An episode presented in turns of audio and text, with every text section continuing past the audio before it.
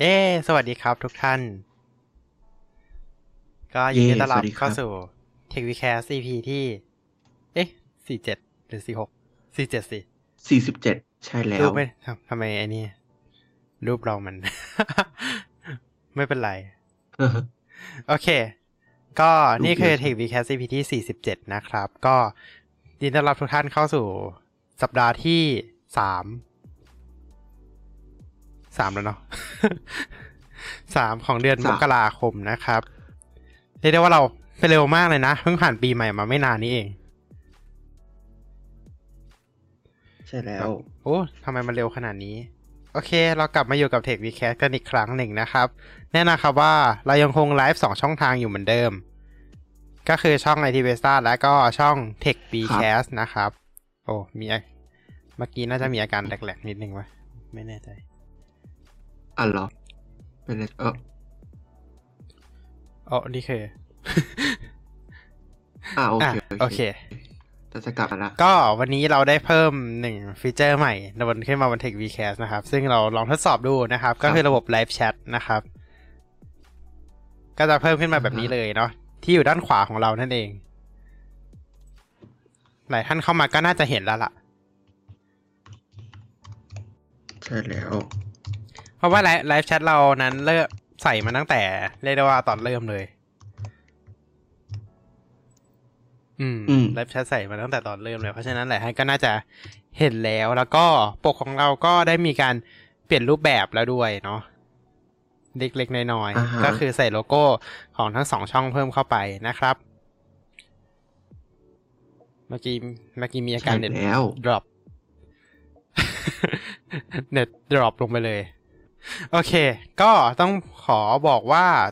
วันนี้เราก็จะมาไม่ได้แบบเข้มข้นเหมือนเดิมเนาะเหมือนคราวที่แล้วก็คือ อย่างที่บอกว่า Tech v c a s เราเปลี่ยนรูปแบบรายการอ่า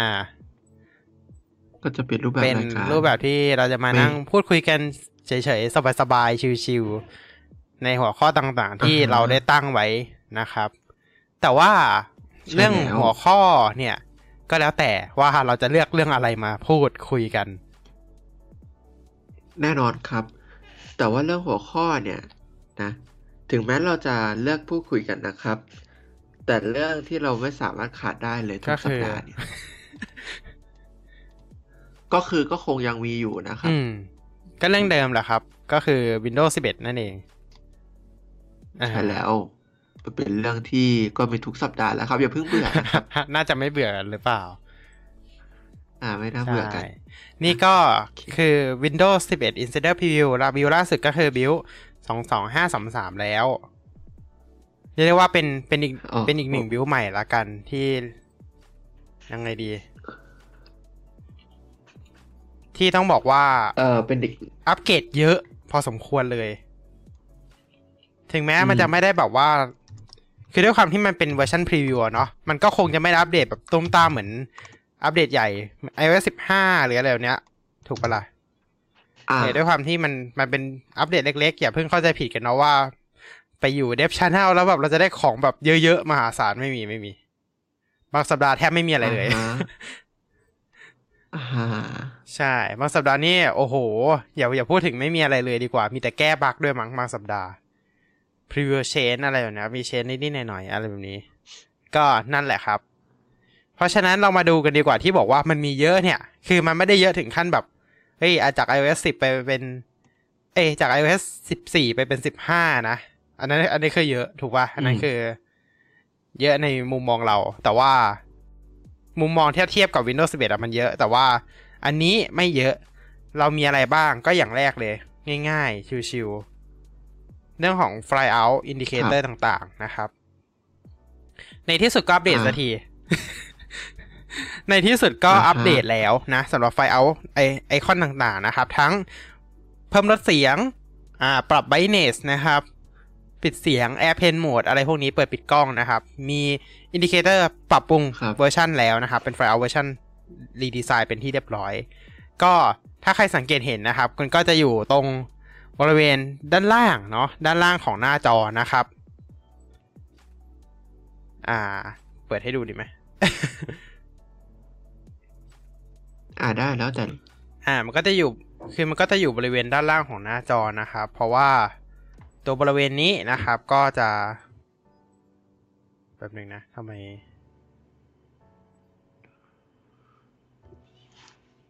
อ็อบเจกต์อย่างอื่นมันไม่โชว์ขึ้นมาล่ะ ฮัลโหล อ๋อ โอเค ดูละ อ่า ว่าอยู่ว่าทำไมอ็อบเจกต์อย่างอื่นมันไม่โชว์ขึ้นมา งงงงกันหมดงงหมดเลย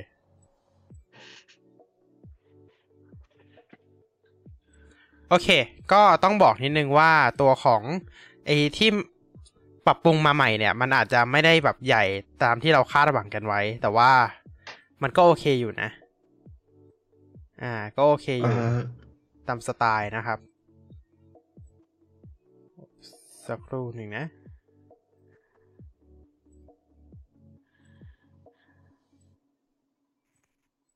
อ่าทำไมจอไม่มา อะ งั้นไม่เป็นไร จอไม่มา ขออภัยด้วยละกัน จอไม่ขึ้น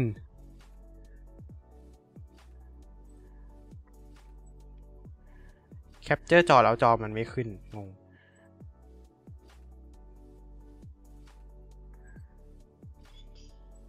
เอ๋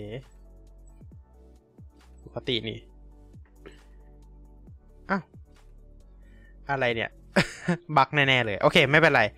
เรามาดูกันดีกว่าเนาะว่ามันเป็นยังไงบ้างนะครับ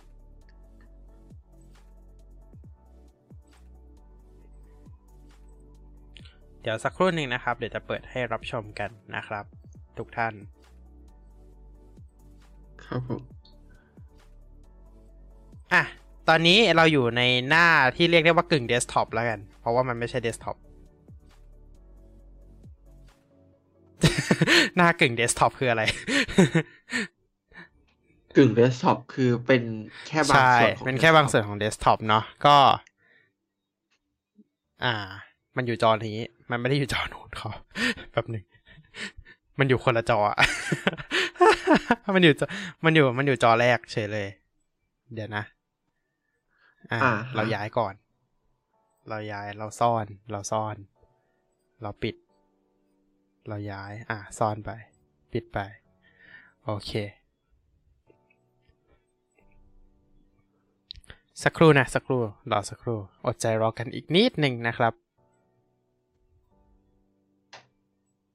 อ่าในระหว่างที่รอนะฮะก็ประชาสัมพันธ์ไปด้วยอ่านะเพราะว่าเรายัยังไม่ได้พูดประกาศเลยเนาะลืมพูดว่าเรามีอะไรกันใหม่ อ่าจากการที่เราพูดเล่นๆกันว่าพูดว่าอะไรครับสัสัปดาห์ที่แล้ว ว่าช่องทางใหม่ของไอทีอ่าว่าช่องทางใหม่ของ Tech v c a s อ่ามันจะมีอะไรบ้าง อืมตอนนั้นเราก็ได้เปรยไปนะครับว่าจะมีในเรื่องของทวิชอะไรนะทวิชแต่ยังไม่ได้ทำนะใช่ไหมอ่ายังอ่ายังไม่มี อ่า ตอนนี้ยังไม่มีนะ แล้วผมก็พูดไปว่า Apple Podcast เหรอ อืม มันไม่น่าจะได้ น่าจะเสียอืมตังค์อะ ก็ตอนนั้นรูปเหมือนจะจบใช่ไหมฮะ ไม่มีในไม่มีไม่มีใน Apple Podcast อะสุดท้ายแล้วนะฮะ เราก็ทำจนได้นะครับ ก็ไม่ใช่แค่ Apple อ่า Podcast ด้วยมีใช่ Spotify ด้วยนะครับก็คือตอนนี้ Tech Tech VCast ก็ขอสามารถรับฟังใน Apple Podcast แล้วก็รับ Spotify ฟังได้ในแล้วนะครับ อ่าใช่ Apple Podcast และ Spotify เพียงแค่เสิร์ชอ่า เป็นคำว่า IT Tech VCast เสิร์ชคำว่า Tech Vcast นะครับ มันก็จะใช่ขึ้นมาเลยไปรับไปรับฟังกันได้แล้วนะ ก็คือตัวรายการเนี่ยจะไม่ได้ อ่า จะไม่ได้เป็นทายอันถ่ายทอดจะไม่สดได้สดแต่เป็นการลงย้อนหลังให้ทุกท่านได้ฟังกันนะครับ ใครสะดวกเป็นพอดแคสต์ก็ครับผมสามารถไปรับฟังกันได้นะครับ ทั้งสองช่องทางตามที่เราบอกไปเลยอืมอืม ใช่ครับ Apple Podcast และ Spotify ครับ Podcast นะครัเอาล่ะ เรามาดูกันดีกว่า ที่เราค้างไว้เมื่อกี้เรื่องของ Fly Out ที่มีการรีดีไซน์ใหม่นะครับ ก็เราจะมาดูกันนะ ว่าเป็นยังไงบ้าง นี่คือ อะ ครึ่งทักษะเหมือนเดิม เหมือนเอาตลกอะนี่คือครึ่งใช่ทักษะโอเค ก็อือฮึอันดับแรกเลยนะครับ เราจะเพิ่มเสียงนะครับ นี่ อ่าลดเสียงนะครับ ปิดเสียงนะครับ แบบอ่า เปิดเสียงนะครับ เพิ่มความสว่างจอ อ่า ลดความสว่างจอ อันนี้มันมีเพราะเราใช้แล็ปท็อปนะครับ อ่าฮะอ่าปกติอ่าอ่าใช้เดสก์ท็อปปถ้ากเป็นติมันจะไม่ desktop มีไม่มีเนาะอ่า อันนี้ก็คือดีไซน์ของไฟล์เอาใหม่นะครับ ที่ถูกเพิ่มเติมมาใน Windows 11 เวอร์ชันนี้นั่นเอง อืมอ่าฮะ เรียกได้ว่าน่าสนใจอยู่นะ เพราะว่าไม่ได้มีการรีดีไซน์มาตั้งแต่สมัย Windows 8 อ่า ยังยังคงเป็นแท็บ ใช่ เป็นซ้ายบนนะครับด้านบนซ้ายบนแล้วก็เป็นกล่องเหลี่ยมๆนะครับ ทุกท่านน่าจะทราบกันดี ว่า fly out ของ Windows 8 แล้วก็ Windows 10 เป็นยังไง เพราะมันดีไซน์เดียวกันนะครับ อืม เพราะว่ามีคนเรียกร้องใน Feedback Hub ไปค่อนข้างเยอะว่า เราต้องการ fly out ใหม่ อุ้ย เราต้องการ fly out ใหม่นะครับ เพราะว่ามันแบบมันไม่เข้ากับดีไซน์เลย มันมันแบบมันอยู่มาตั้งแต่8.1แล้วนะ Windows 8.1อะ8ด้วยซ้ำอืม อ่าแล้ว Windows 8ด้วยอืมซ้ำทั้งทั้งที่จริง ๆ แล้วก็มีการพัฒนาต่อมาเรื่อยๆเนาะแต่แบบทำไมกลายเป็นว่า มันดันไปหยุดแค่นั้น ตัวไฟล์เอาอะเอออ่าฮะแล้วสุดท้ายเราใช่มาเปลี่สุยนดท้ายแล้วในเวอร์ชันใช่นี้ก็มีการมาเปลี่ยนในเวอร์ชันนี้ โอเค ก็นั่นแหละครับ ก็คือตัวของไฟล์เอาเนาะ อันนี้ก็เป็นการเริ่มทดสอบเฉยๆ นอกจากนี้ตัวไฟล์เอาเรายังสามารถเอาเมาส์ไปลากๆได้ด้วยนะครับ ปรับสไลเดอร์เหมือนเหมือนใน Android อะเวลาเราใน Android หรือ iOS อะเวลาเราปรับปุ่มเพิ่มเสียงลดเสียงใช่ไหมเราก็สามารถเอานิ้วไปลากได้เหมือนกัน อ่า เช่นเดียวกันเลยนะครับาฮะโอเครับผมนี่ก็คือในส่วนของไฟเอาเรียกได้ว่า ดีไซน์สวยงามแต่เล็ก ใช่ มันอาจจะดูเล็กไปนิดนึง แล้วเราแล้วเราว่าเรายังชินตำแหน่งมุมซ้ายบนอยู่ด้วยแหละเอาจริงอืมอืมผมก็ว่างั้นของเราก็ก็ก็ชินตำแหน่งตรงนั้นอยู่ๆอืม ก็จริง ๆ แล้วพออยู่ตรงทาสบาร์ด้านล่างมันก็อาจจะดูแปลกๆนิดนึงอะเนาะแต่ก็อ่าฮะไม่รู้สิอืไม่รู้ไม่รู้สิสิ แล้วแต่ใช่บุคคลว่าทำไมวันนี้เน็ตมันดูแกว่งๆจังเลย วันนี้ วันนี้มันดูแกว่งมากเลยอะมันดูอืป่วยมันดูแกว่งๆอยู่นะ อะ โอเค ไม่เป็นไร เรามาต่อกันเรื่องต่อไปนะครับ ก็คือเรื่องของ voice access นั่นเอง ซึ่งเราสามารถพินตัว voice access เนี่ยบน taskbar ของเราได้แล้วนะครับ เพื่อที่เราจะได้สามารถเปิดเปิดปิด voice access ได้ voice access ก็คือเหมือนตัวช่วยในการใช้คำสั่งเสียง คล้ายๆ assistant ต่างๆอ่าแต่ว่าไม่ได้ถึงขนาดนั้น อืมเขาไม่ได้เป็นผู้ช่วยเราเขาแค่สามารถคุมเครื่องเราได้ ไม่ใช่คุมเครื่องแบบนั้นนะอ่าหมายถึงว่าคอยช่วยเหลือเราในการทำสิ่งต่างๆบนเครื่องของเรา อย่างเช่น เปิดว่าเปิด settings อะไรพวกเนี้ย อ่า อ่าฟีเจอร์อ่าพื้นฐานใน assistant ที่มีกันนะ ก็คือเปิด settings เปิดแอปพลิเคชันนู้นแอปนี้หรือแบบค้นหานู่นเข้าการตั้งค่านี้อะไรแบบเนี้ย ก็คือเป็นฟีเจอร์พื้นฐานของ Assistant พวกนั้น แต่ว่าเราจะไม่สามารถสั่งคำสั่งเหมือน Cortana หรือ Siri หรือ Google Assistant ได้นั่นเองอ่า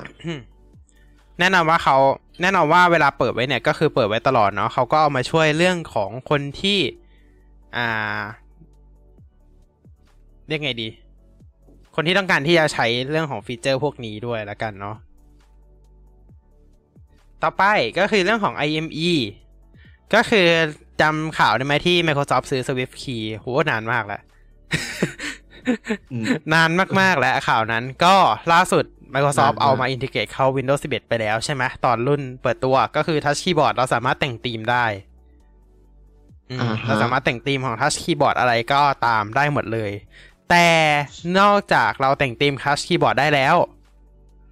ในเวอร์ชันล่าสุดอ่าเรายังสามารถเอาธีมของ Touch Keyboard นั้นอะไปใช้กับตัว IME Emoji Panel แล้วก็ Voice Typing ได้ด้วย อืม ก็คือเราสามารถเอาไปใช้กับทุกอย่างที่เรา เรียกได้ว่าการพิมพ์ทั้งหมดเลย ฮัลโหล โอเคยัโอเค ยังอยู่ กราฟเสียงมันนิ่งใช่เกินไปใช่ไหมซึ่งในบิลนี้ก็อ่าอ่าก็มีการปล่อยให้กับ Windows Insider ใน Dev Channel ทุกท่านแล้ว แทนที่จะจากที่ก่อนอันนี้ที่ปล่อยให้บางคนไปใน Build 22504เนาะอันนี้ก็ปล่อยให้ทุกคนได้ลองใช้แล้ว ก็หวังว่าทุกคนก็จะชอบกันในการแต่งธีม Touch Keyboard ของตัวเองนะอ่าฮะลองผมลองแล้ว มันแบบสีมันอันนี้มาก ๆ เลยล่ะอ่าสีมันเรียกว่าแบบ ยังไงดี แสบตาอ่าฮะอ่าฮะอะนี่นะครับ นี่ก็คือจอนะครับ บางบางส่วนเช่นเดิมนะครับ และนี่ก็คือ IME นี่อ่าอันนี้คือเราไปดันดันไปเลือกสีสีเนี้ย มันก็เลยกลายเป็นแบบนี้เนาะคลิปบอร์ดอ่าฮะนะครับ ก็อยู่ตรงนี้ด้วยนะ เราสามารถใช้ได้หมดเลยนะ กด Windows กับจุด นะครับเผื่อใครไม่รู้วิธีการเข้าเมนูนี้ เราสามารถแต่งได้ใน settings นะครับ แต่ว่าเราจะไม่เปิด setting ให้ดูให้ดูนะ มันเสี่ยงเกินไปที่จะหลุดอะไรบางอย่างนะครับอืมอ่าฮะหลุดข้อมูลส่วนตัวเอาพูดง่ายๆเลยอะนะครับ ตรงนี้อ่าก็เป็นดีไซน์ของ IME ใหม่นั่นเองนะครับ อ่า โอเค ต่อไปนะครับ เวลาที่เราคลิกขวาเนี่ยก็แทนที่ที่ขวาที่ปุ่ม start อ่า มันก็จะขึ้นคำว่า install app แทนคำว่า app and feature แล้ว แล้วก็ตอนนี้เราสามารถ uninstall app clock ได้แล้วนะครับ ถอนการติดตั้งแอปนาฬิกาได้แล้ว ซึ่งบางคนอาจจะแบบ เอ๊ะ ถอนทำไมก็ไม่รู้เหมือนกันนะ คือบางบางทีเราก็ไม่ได้ใช้อะนะแอปนาฬิกาแล้วมันก็แบบลกเครื่อง เหมือนอ่าฮะเหมือนที่ทาง Apple ให้เราลบลบ default app ได้นั่นแหละ stock app อะอืมอืมเพราะแอปติดเครื่องแล้วก็สามารถโหลดกลับมาผ่าน Store ได้คล้าย ๆ กันเลย อ่าใช่ นะครับ แล้วก็ปัญหา error code 0 x 8 0 0 7 0 1 2 a นะครับ ใครที่ทำการดาวน์โหลดเฟิร์มแวร์อัปเดตแล้วก็ driver นะครับ ตอนนี้แก้ไขแล้วนะครับ สามารถกดอัปเดตได้ปกติแล้วนะครับ ครับ แล้วก็สุดท้ายครับ ที่เราจะพูดที่เราจะพูดในนี้นะครับ ก็คือเรื่องของอ่าเรื่องของการ Wi-Fi Icon นะครับที่ขึ้นบนทางบาร์เนี่ยก็จะขึ้นเป็นปกตินะไม่ไม่หายไปอยู่ดีไม่วาร์ปหายไปแล้วนะครับนั้นตอนนี้ อ่าอ่าคือก่อนหนั้นเนี่ย Wi-Fi Icon อยู่ดีมันวาร์ปหายไปเฉยเลยแบบ อยู่ดีๆมันเหลือแค่ตัวตัวเสียงกับแบตเตอรี่อะ Wi-Fi มันหาย เออ ตอนนี้ก็จะไม่หายไปแบบอืมแรนดอมอีกต่อไปแล้วนะครับทำไมกราฟเสียงนายมันขึ้นสูงจังเลย เออนั่นน่ะสิทำไมโอ้โอ้ใช่ไหมโอ้เรารู้สึกแบบ เอ๊ะทำไมกราฟเสียงนายมันขึ้นสูงจัง ก็รู้สึกเหมือนกันว่าทำไมอืมอันเนี้ยก็รู้สึกว่าทำไมมันสูงขนาดนี้เหมือนกันแล้วนึงนะจืดหนึ่งสองสามหนึ่งสองสามท่านั้นคือปรับหนึ่งลิมิตเท่ากันแล้วด้วยนะสองประเด็น สามโอเค ไม่เป็นไรหรอกไม่เป็นไรหรอกหนึ่งช่างมันช่างมันสองช่างมัน ช่างมันช่างมัน เออโอเคนะครับอ่าอ่าแค่นี้พอดีพอแล้วน่าจะพอแล้วก็อ้ออีกหนึ่งอย่างนะครับ ก็คือเรื่องของ UI ของแอป Your Phone นะครับ เรื่องของ Core Screen Interface นะครับ ก็คือหน้าจอ call นั่นแหละ ไม่รู้ว่ามีใครได้ใช้บ้างหรือเปล่านะ เวลาเราต่อแอป Your Phone เข้ากับมือถือ Android ของเราเนี่ย เราสามารถใช้ฟีเจอร์การโทรจากคอมพิวเตอร์เราได้ จาก PC ของเรานะครับ ซึ่งอันนี้ก็มีการดีไซน์ UI ใหม่นะครับ ให้สอดคล้องกับตัวของ Windows 11 เนาะสามารถใช้ได้ในแอป Your Phone เวอร์ชันล่าสุดเลยนะครับ แล้วก็ roll out ให้กับ Windows Insider ใน Dev Channel ทุกท่านแล้วด้วยอืมจากที่ครับเราใช้ดูก็คือหน้าหน้าหน้าโทรศัพท์ธรรมดาแล้วแหละ แค่เปลี่ยน UI เฉย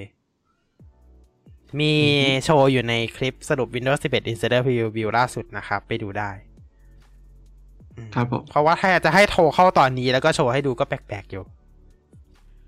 ก็แปลกเอารูปให้ดูก็รูปยังอยู่หรือเปล่าก็ไม่รู้ๆแต่แต่อ่าถ้าอยู่เดี๋ยวโชว์ให้ดูแป๊บนึงโอเค มันมันคือการการฟรีฟอร์มมากขึ้นแล้วนะการจัดรายการแบบนี้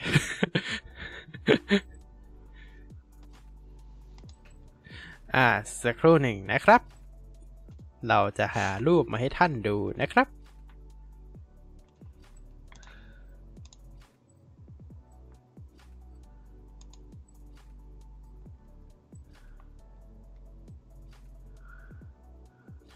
โอเค นี่นั่นเอง นี่คือ Core UI ใหม่นะครับที่ อยู่บน Windows 11 นั่นเองเนาะสำหรับตัว Your Phone นะครับอ่าฮะแต่อันนี้เงื่อนไขของมันก็คือต้องต่อสายไม่ต้องต่อปะก็คือหรือไม่ต้องต่อก็ Wi-Fi ทำหรืองานต่อไว้บลูทูธก็ได้เลยอ่าโอ้โหแฮนด์ออฟชัดอ่า ประมาณนั้น ใช้ได้กับโทรศัพท์ Android หลาย ๆ รุ่นนะครับ ไม่จำเป็นต้องเป็นซัมซุงนะฟีเจอร์นี้ๆ อ่าอืมอ่าฮะ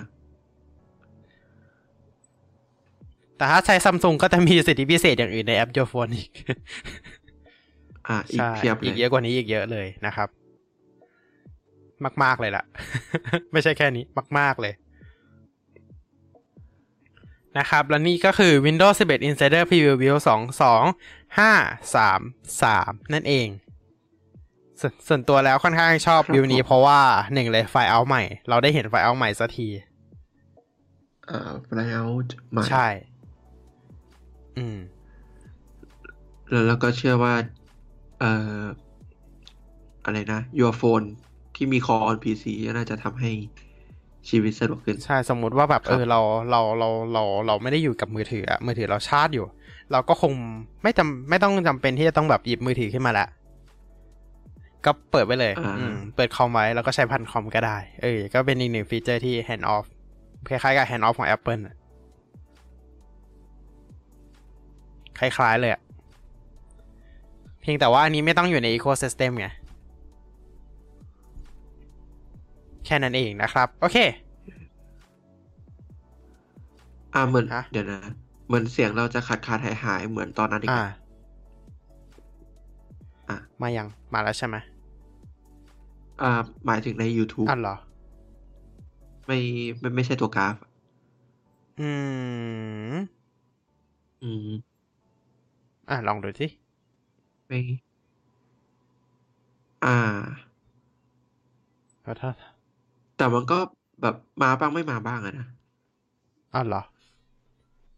อืม หรือว่าเสียงเรามันดีเลย์ก็ไม่รู้แต่ว่ากราฟ มันไม่ไม่เสียงเสียงมันมันดีเลยอ่าอยู่แล้ว เวลาเวลาเวลาสมมติว่าในในในพูดในพูดมามันดีเลยอยู่แล้วอืมอ่าพูดมากว่าจะออก YouTube ก็นู่นอีกสองสามนาทีอะอ่าอ่าเออก็แต่ในช่อง YouTube ก็น่าจะนานอยู่ แต่เราเช็คแล้วนะว่าเสียงเสียงเสียงเราเนี่ยเข้าเสียงเสียงเสียงอืมเข้าเนอะเสียงเข้าโปรแกรม OBS เต็มเต็มๆแล้วก็เปิด เปิดด้วย อ่าใช่ใช่ใช่อ่าเราเราเห็นอยู่ว่าเข้าอ่าแต่ไม่เป็นไร แต่แต่ว่าก็มีก็มีเสียงแหละในใน YouTube อืมแค่เห็นมัน อ่า เหมือนกับว่ากราฟมันขึ้นแล้ว แล้วเสียงมันดีเลย์มาทีหลัง อ๋ออันเหรออ่าแล้วก็เสียงก็หัดขาดขาดหายอะเดี๋ยวไปย้อนบางช่วง เดี๋ยวไปย้อนแต่ม่ฟังเป็ไรละกันมั้งเดี๋ยวเราอืมเดี๋ยวเดี๋ยวจบไลฟ์นี้เดี๋ยวลองไปย้อนฟังละกัน หรือไม่อ่าก็ช่วงโอเคเดี๋ยวเดี๋ยวหาช่วงพักแล้วก็ไปฟังย้อนดูละกันนะครับาโอเครับผมและนี่ก็คือ Windows 11 Insider Preview View 22533 นั่นเองครับ ครับผม โอเค เราไปกันเรื่องต่อไปนะครับ ที่เราจะมาคุยกันวันนี้ นั่นก็คือเรื่องของอ่า CES 2022 ซึ่งเราจะไม่เอามาพูดทั้งหมดแน่นอนนะครับ มันมันเยอะไป มันเยอะไปใช่ เราจะเริ่มจากอ่าวงการเกมก่อนละกันนะ Sony วงการนะครับเกมอะ PlayStation อ่าฮะทั้งหมดที่เกิดขึ้นใน CS 2022 ซึ่ง ไม่ถึงหกนาทีไม่ไม่ไม่ถึงหนึ่งชั่วโมงนะ งานงานประกาศ เป็นงานประกาศที่ โอ้โห เรียกได้ว่าสั้นมาก ๆ นะครับสำหรับ PlayStation เนาะก็แน่นอนว่ามีการอ่าพูดถึงใช่ PlayStation 5 ด้วยอ่าอ่า แต่ต้องบอกเลยว่า PlayStation 5 รอบนี้ก็คือ ไม่ได้มาพูดถึงนะว่าแบบเออ PlayStation 5 เป็นยังไง อะไรแบบนี้ เพราะว่าเขาเขาขายเครื่องไปแล้ว เออเพราะว่าเปิดตัวไปแต่รอบนี้เราจะมาพูดถึงอุปกรณ์เสริมของ PlayStation 5 กัน อืม อ่าฮะนั่นก็คือ แน่นอนครับว่ามันคือ PlayStation VR 2 อ่า เพราะว่ารุ่นแรกเราก็อย่างที่เรารู้กันเนาะก็คือตัว PlayStation VR จริงๆก็คือไม่ได้รองรับเยอะหลายๆเกมขนาดนั้น แต่ว่า PlayStation VR รอบนี้นะครับ เรียกได้ว่ามาแบบฟีเจอร์เด็ดมาก ๆ เลยทีเดียว ฟีเจอร์แล้วก็สเปคเด็ดมากๆฮะเรามาลองกันดูกันดีกว่านะครับ ก็อืมในส่วนของ PSVR 2 เนี่ย ก็จะมาพร้อมกับ VR Sense Controller นะครับ ชื่อชื่อก็คล้ายๆกับ DualSense อ่า DualSense Controller ของ PlayStation 5 นะครับ แน่นอนว่า รอบนี้ PSVR 2 เนี่ย ให้ประสบการณ์แบบ 4K HDR นะครับ พร้อมกับ FOV ครับ110 องศา อืม อ่า เป็นไง นี่ VR นะ VR ต้อง อ่า อืม แต่ FOV FOV กว้างอกว้ายู่งเนาะร้อยสิบองศาเลย แล้วก็ให้มาถึง 4K HDR เลย อืม อ่า และนอกจากนี้เป็นหน้าจอ OLED นะครับ2,000คูณ2,040พิกเซล โดย refresh rate จะอยู่ที่90อ่าเฮิฮะร์ตซ์ถึง120เฮิร์ตซ์โอ้โหเป็นไงอ่าสเปค เป็น VR สเปคที่จัดลื่จ้านไหลมากนะครับ จอ OLED ด้วย อ่า จัดมากครับ จอ OLED ไม่พอนะครับ ความละเอียดหน้าความละเอียดเนี่ยอยู่ที่ 2,000คูณ2,040 และนอกจากนี้ refresh rate เนี่ยอยู่ 90ถึง120 เฮิร์ตซ์เลย อ่าฮะ เรียกได้ว่าเป็น อ่าอืม VR headset ที่คุณภาพจอดีที่สุดอันหนึ่งในตลาดเลยแหละท็อปน่าจะของดีตลาดเลท็อปยแหละ เอาจริงๆเพราะว่า ท็อปใช่ใช่ว่าเพราะว่าท็อปก่อนหน้านี้สิบเราก็จะแบบชิน60เฮิร์ตซ์กันเนาะอืม ใช่ชิดหกสิบแล้วก็ส่วนใหญ่จอจอ VR ก็จะใช่ไม่ได้ดีอย่างเวลาเราอะสมมติเราเอามือถือ อ่า ไม่พูดถึงเครื่อง VR นะ เราเอามือถือไปใส่แว่น VR อืม อะมันสูก็งสุจะดปวดปวดหัวเพราะใช่ว่าสูมังนสุดคืก็ได้าร 2K amplify อะ ให้สูงให้สุดเลย 2K เพราะว่ามือถือปัจจุบันก็ จอที่ละเอียดที่สุดคือ 2K ที่เป็นรุ่นรุ่นแฟลกชิพนะอ่าปัจจุบันอะนะ เออ ก็เป็นจอ 2K หรือ Oculus ใช่ใช่ Oculus Rift Oculus อ่า Quest ใช่ไหมใช่ไหมถ้าจำไม่ผิด อ่าใช่ Quest อ่า Quest Quest ตัว2ปะ Quest แล้วรุ่นล่าสุด มัน Quest เป็น2 Meta Quest แล้วหรือเปล่า ใช่ อ่า เป็นเมตาแล้ถ้าวจะไม่ผิดนะ ชื่อเขาเปลี่ยนชื่อเป็น Meta เนาะอืม อืม อันนี้เป็นตัว VR เหมือนกันที่เป็นจากบริษัท Meta อ่า หลายคนอาจจะไม่คุ้นก็คือ Facebook นั่นแหอ่าละ ก็คือเฟซอ่าใช่ก็คือ Oculus เดิม อ่า ใช่นะครับ Facebook เดิมยังคงใช้เป็นหน้าจอ LCD อยู่แต่แต่ต้องบอกว่านะเขาออกมาสักพักหนึ่งแล้ว แต่ว่าอ่าฮะอันนี้ก็คือ PSVR ใหม่ก็จะเทียบให้ดูว่าอ๋อระหว่าง Oculus Quest กับ PSVR รุ่นนี้อะมันต่างกันขนาดไหนเนาะก็ อันนี้ per eyes นะครับ แล้วก็ต้องบอกว่าหน้าจอ เอ้ย เมื่อกี้เราจะพูดเรื่องรายละเอียดใช่ไหม ก็คือ refresh rate เนี่ย จะอยู่ที่ 72 Hz จนถึง 90 Hz อืม อันนี้ของ Meta อันนี้ Quest ของ Meta ใช่ Quest นะแต่ถ้าของ PSVR อ่ารุ่นแรกเนี่ย ต้องบอกว่า โอ้โห ไม่ต้องพูดเลยก็ได้ครับว่ายังไงก็ไม่ถึง 120 อยู่แล้ว เนาะ อืม อ่าฮะ PS รุ่น VR รุ่นแรกก็มาพร้อมกับจอ OLED เหมือนกัน อ๋อ ไม่ใช่ นี่มันรุ่นสองนะครับ เอ้ย จอ OLED ถูกแล้วตะครู่นะฮะถูกแล้วครับ จอ OLED อืม เท่าเดิมเลย ก็คือ 90ถึง120เฮิร์ตซ์อยู่แล้ว อืม ใช่ก็ก็จริง ๆ ก็คือไม่ได้ต่างจากเดิมเนาะเพียงแต่ว่าความละเอียดเนี่ย เพิ่มขึ้นจาก1080เป็น 4K อืมอ่า PlayStation VR รอบ PSVR 2 รอบนี้ก็คือมีการเพิ่มจาก1080เป็น 4K นั่นเอง แล้วก็นอกนั้นนะครับ ก็จะมีเรื่องของ 3D Audio ก็คือเสียงรอบทิศ Special 3D Audio Special นั่นแหละนะครับอ่าแล้วก็ หลักๆก็จะประมาณนี้เนาะเพราะว่าที่เหลือก็จะเหมือนเดิมแล้ว แล้วก็นอกจากนี้นะครับ ก็คือใช้กับเครื่องเกมอย่าง PS5 ด้วยนะครับ ซึ่งแน่นอนว่าประสิทธิภาพของ PS5 เนี่ยก็สามารถทำให้เจ้า PSVR 2 เนี่ย เรียกได้ว่ารันลื่นไหลแน่นอน ในระดับจอ 4K นะครับ อืมอ่าเครื่องเครื่องมันดีอยู่แล้ว PS5 เครื่องดีครับที่เราไม่มีโอกาสได้อืม ถึงเงินมีก็ไม่ได้อะเพราะจองไม่ทันอืมเราใช่เราเราจะไม่พูดถึงเรื่องของการรีเซลนะอ่าฮะ คือคือคือแค่เครื่อง PS5 จองยากขนาดนี้แล้ว เอ่อ PSVR สองเลยอะบอกเลยก่อนที่จะซื้อ PSVR 2 จอง PS5 ให้ได้ก่อน อืม PS เอ่อ PS ห้าว่ายากแล้ว อืม ใช่ ก็คือ PS5 ว่ายากแล้วก็คือ PS5 ยากนั่นแหละ ก็คือ PS5 ใช่จองยาก ยากของแท้เลยก็นะ คือยากของแท้ ยิ่งยิ่งยิ่งกว่าแบบกดคอนเสิร์ตศิลปินอีกนะ เวลาที่เราคุณกดคอนเสิร์ตศิลปิน คุณยังแบบมีโอกาสลุ้นใช่ปะแต่นี่คือคุณกดมาสี่ห้ารอบแบบเป็นสิบรอบคุณก็ยังไม่ทันอะอะ อันนี้น่าจะสไตล์แบบของสิบห้าบาทในช้อปใช่ปี้ที่เที่ยงคืนแล้วหมดเลยเอเที่ยงอคืนนั่นแหละแล้วหมดคล้ายๆกัน แต่เพียงแต่ว่าอันนี้วนมาหลายรอบมาก แต่ก็หมดอยู่ดี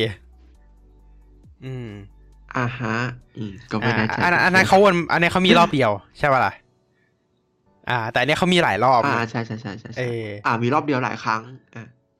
ใช่ รอบเดียวหลายเดือนนะหนึ่งเดือนมาที แต่อันนี้ดืมเขาทีนานๆมา ก็ เดือนสองเดือนมาทีเหมือนกันแต่ว่าโปรดักเดิมนะ ราคาเท่าเดิมด้วยไม่มีลดเลย ราคาเต็มด้วย อ่า เออเออราคาเท่าเดิม ราคาเต็มไม่ไม่ได้ไม่ไม่ได้แบบลดจากอืมพันหนึ่งหมดเหลือสิบห้าบาทเลยพวกนี้ไม่ใช่เกลี้ยงเลี่ยง สุดท้ายต้องไปซื้อที่ใครซึ่งเราอืมสนับสนุนว่าเราจะไม่ซื้อ เราจะไม่ไม่สนับสนุนให้ซื้อที่ reseller นะ อืม พยายามไม่ซื้อครับเทียนที่ reseller เนาะ เพื่ออันนี้เพื่อคงราคาเครื่องเกมไว้นะครับ เพื่อคงราคาเครื่องเกม เราต้องบอกอีกอย่างหนึ่งว่าพี่อ่านอกจากตัวของ PSVR 2 แล้วจะมี Horizon Call of the Mountain นะครับ ซึ่งเป็นเกม Exclusive เฉพาะ PlayStation VR 2 ด้วยนะครับ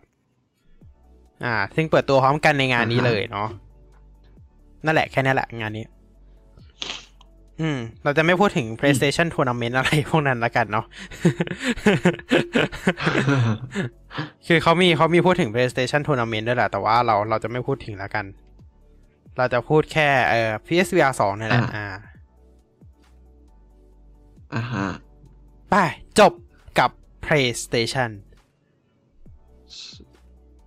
จบกับ มันดูแปลกๆไหม PlayStation จบกับ PlayStation อ่า เพราะว่าเรายังไม่จบกับโซนี่แน่นอน จบแล้วไปต่อ หรือเปล่าแล้วอ่าไปต่อโอเคเราจะพูดว่าจบก็ PlayStation คือจบของ Sony อะก็พูดไปก็เลยว่าก็จบ PlayStation Sony นั่นแหละ อ่า โอเค อ่า เรามาดูกับค่ายต่อไปนะครับ ยังไม่ใช่ AMD ยังไม่ใช่ Nvidia ยังไม่ใช่ Intel แต่เป็น Samsung อ่าแต่เป็น อ่า ถูกต้องแล้ว Samsung ครับ Samsung เราจะเราจะอ่าฮะพูดถึง งานเล็กๆน้อยๆของ Samsung แล้วกันเนาะเล็กเล็กๆน้อยๆอย่างแรกเลยครับ Samsung Galaxy S 2 1 FE ไปย้อนดูเทปที่แล้ว อันนี้อันอันนี้เรียกว่าเใช่ล็กๆน้อยๆเหรอครับอ่าเพียงแต่ว่าโอเคอ่า เพียงแต่ว่า อ่ามันอาจจะ S21 ไม่ได้อยู่ใน FE Presentation นั่นเอง อืม อ่าอ่าอ่า โอเค อย่างแรกเลยนะครับ ก็ Samsung ก็คือพูดเรื่องของเอ่อ energy อะไรก็ว่ากันไปนะครับ ช่างมันเถอะ Energy แต่ว่ามี Product หนึ่งครับ ที่ Samsung เปิดตัวในงานมา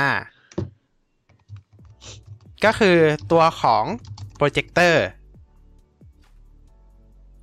เอองงไหมอ่าฮะเปิดตัวโปรเจคเตอร์อ่าอ่า อ่า เราจะพูดถึงเรื่องโปรเจคเตอร์ทำไมล่ะครับ อืมมันต้องมีเพราะว่าหตุผโปรเจคเตอร์นี้ของหมดแล้ว ของหมดแล้วฮะอะไรนะ ใช่ ของหมดแล้ว project นี้เอ่อโปรเจคเตอร์นี้อืมของหมดแล้ว จากข่าวอ่านนะครับ จาก NBC News บอกว่าตอนนี้โปรเจคเตอร์ที่เปิดตัวในงาน CES ถูกจองหมดแล้วเรียบร้อยนะครับ อ่า ครับผม โอเค อ่าครับโอเค โอ้ เยี่ยมเลยนะครับ ไม่ตอบไม่ถูกเลย อ่าโอเค ซึ่งไอตัวโปรเจคเตอร์อันนี้นะครับ ก็จะเป็นตัวโปรเจคเตอร์กลมๆ อ่า อ่า เหมือนได้เหมือนเหมือนพัดลมกลมๆ ตอนแรกนึกว่าลำโพงอ่าตอนสารภาพเลยว่าเปิดตัวอ่มาตอนแรกนึกว่าลำโพงอ่าฮะอ่าแล้วก็เป็นโปรเจคเตอร์ครับซึ่งโปรเจคเตอร์ตัวนี้นะครับ ขาตั้งเหมือนจริง ๆ ถ้านึกไม่ออกนะครับ มันคือรูปทรงของไฟสปอตไลท์อ่ามันมันคือไฟสปอตไลอืท์มเลยแหละ ถ้าเกิดว่าสมมติเปิด โปรเจคเตอร์เป็นสีขาวอะใช่แบบ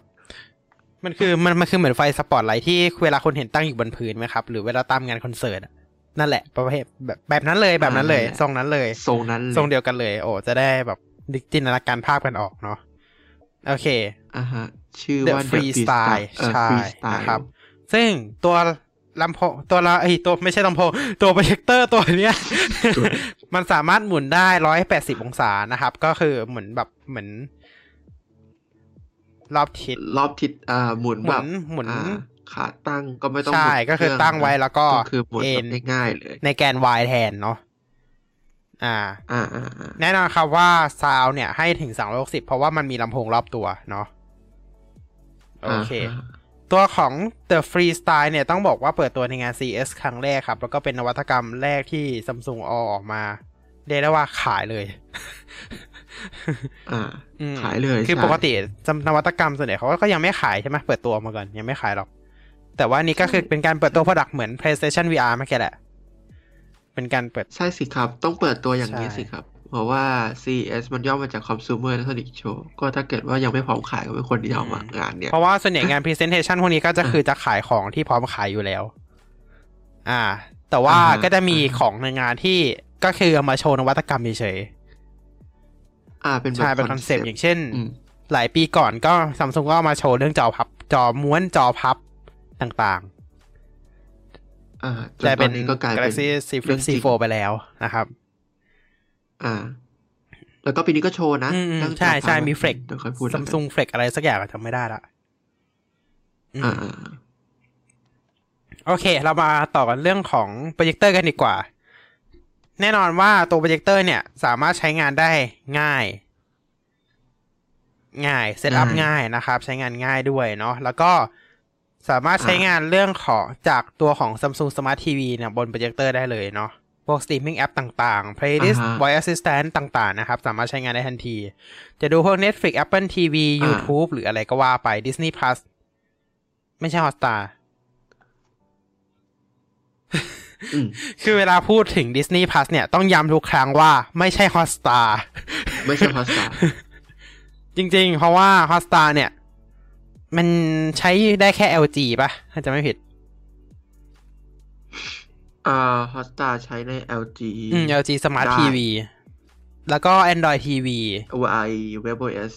กับ Android TV Android เอ่อกับก็ Google Android TV เออนั่นแหแล้วละก็ Apple TV ใช่ ใช้ได้แค่นั้นเองครับ อ่า แล้วก็แอปแอปใน Windows ไม่ต้องไปโหลดนะครับ มันใช้ไม่ได้ครับ มันไม่ใช่ Hotstar นะ ความจริงก็ไม่ได้ก็ไม่ได้แค่นั้นนะไอ้สามอืม OS เนี่ย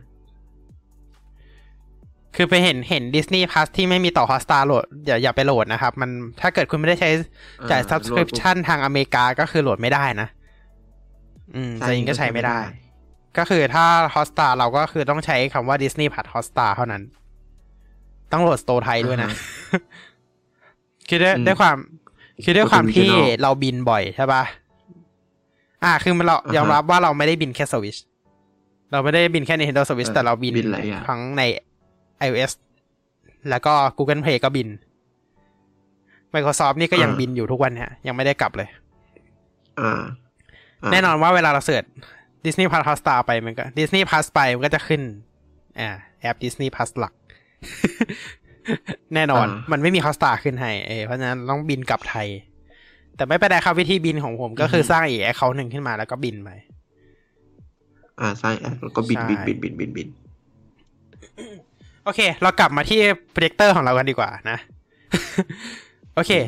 โปรเจคเตอร์เนี่ยก็คือมีอย่างที่บอกไปมีเล่นเสียงได้360องศา แล้วก็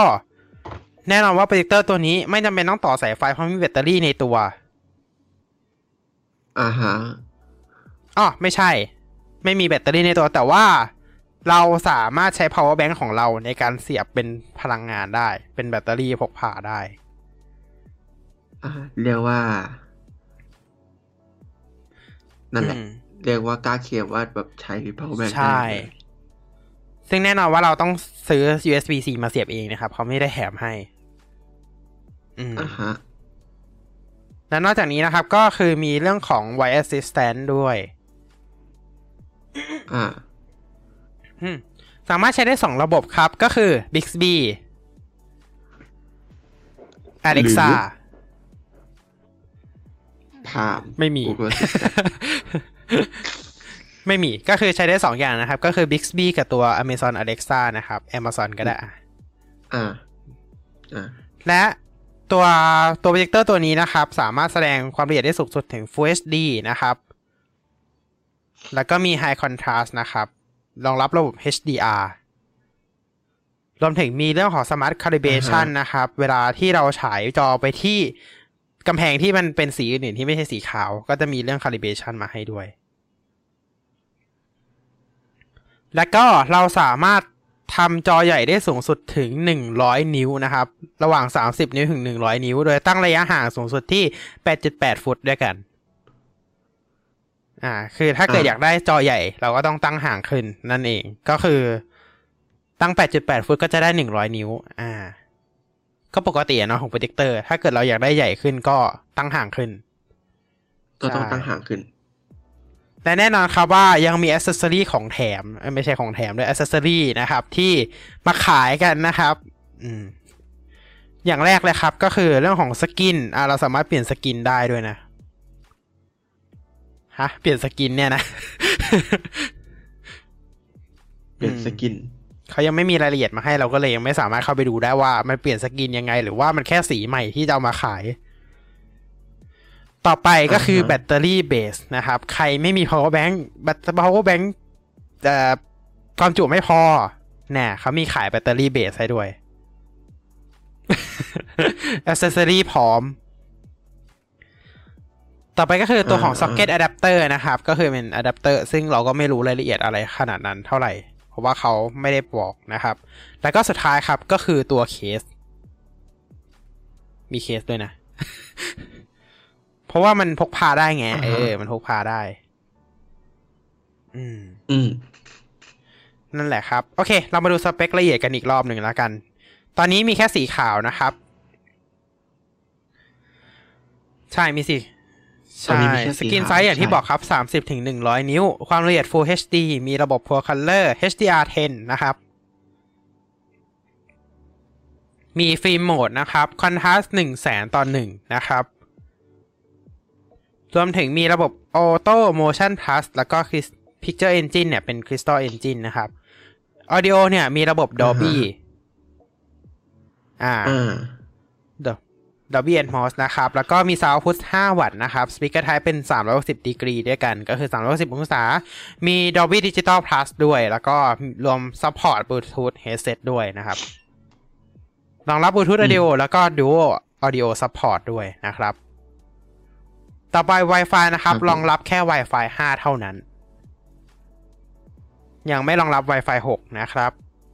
มีระบบ Wi-Fi Direct นะครับ แล้วก็รองรับ Bluetooth 5.2 เสียดายนะแอบเสียดายว่ารองรับแค่ Wi-Fi 5 อืมอืมคือปีนี้แล้วน่าจะต้องเป็นอืม Wi-Fi 6 ใช่ แอบเสียดายอยู่นิดนิดๆแล้วก็มีระบบเรื่องของ ฟีเจอร์ต่างๆนะครับ เช่น Digital Clean View นะครับ Ambient Mode นะครับ แล้วก็มีเรื่องของการมิลเลอร์หน้าจอนะครับ DLNA Smart Things นะครับ เรื่อง TV Plus Web Browser นะครับ แล้วก็เรื่องของ TV Sound to Mobile อ่านนะครับ BLE ก็มีรองรับด้วยนะครับ Bluetooth Low Energy อืมอ่าฮะที่เหลือก็จะมีนะครับ IP control นะครับ ส่วนส่วนภาษาที่รองรับนะครับ ก็จะมีสามภาษาด้วยกันก็คืออังกฤษ Spanish แล้วก็ฝรั่งเศสนะครับ น่าจะเป็นรุ่นที่ขายทางอเมริกาเนาะอืม โอเค แล้วก็รวม web service นะครับ มี Microsoft 365 ให้ด้วยอ่า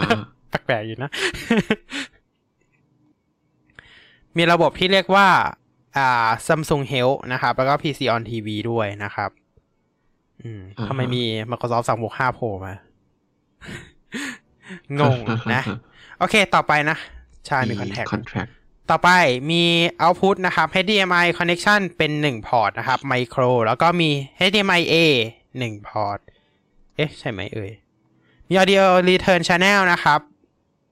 ด้วยนะครับ แล้วก็มีเรื่องของ AnyNet Plus นะครับ ก็ประมาณนี้เนาะ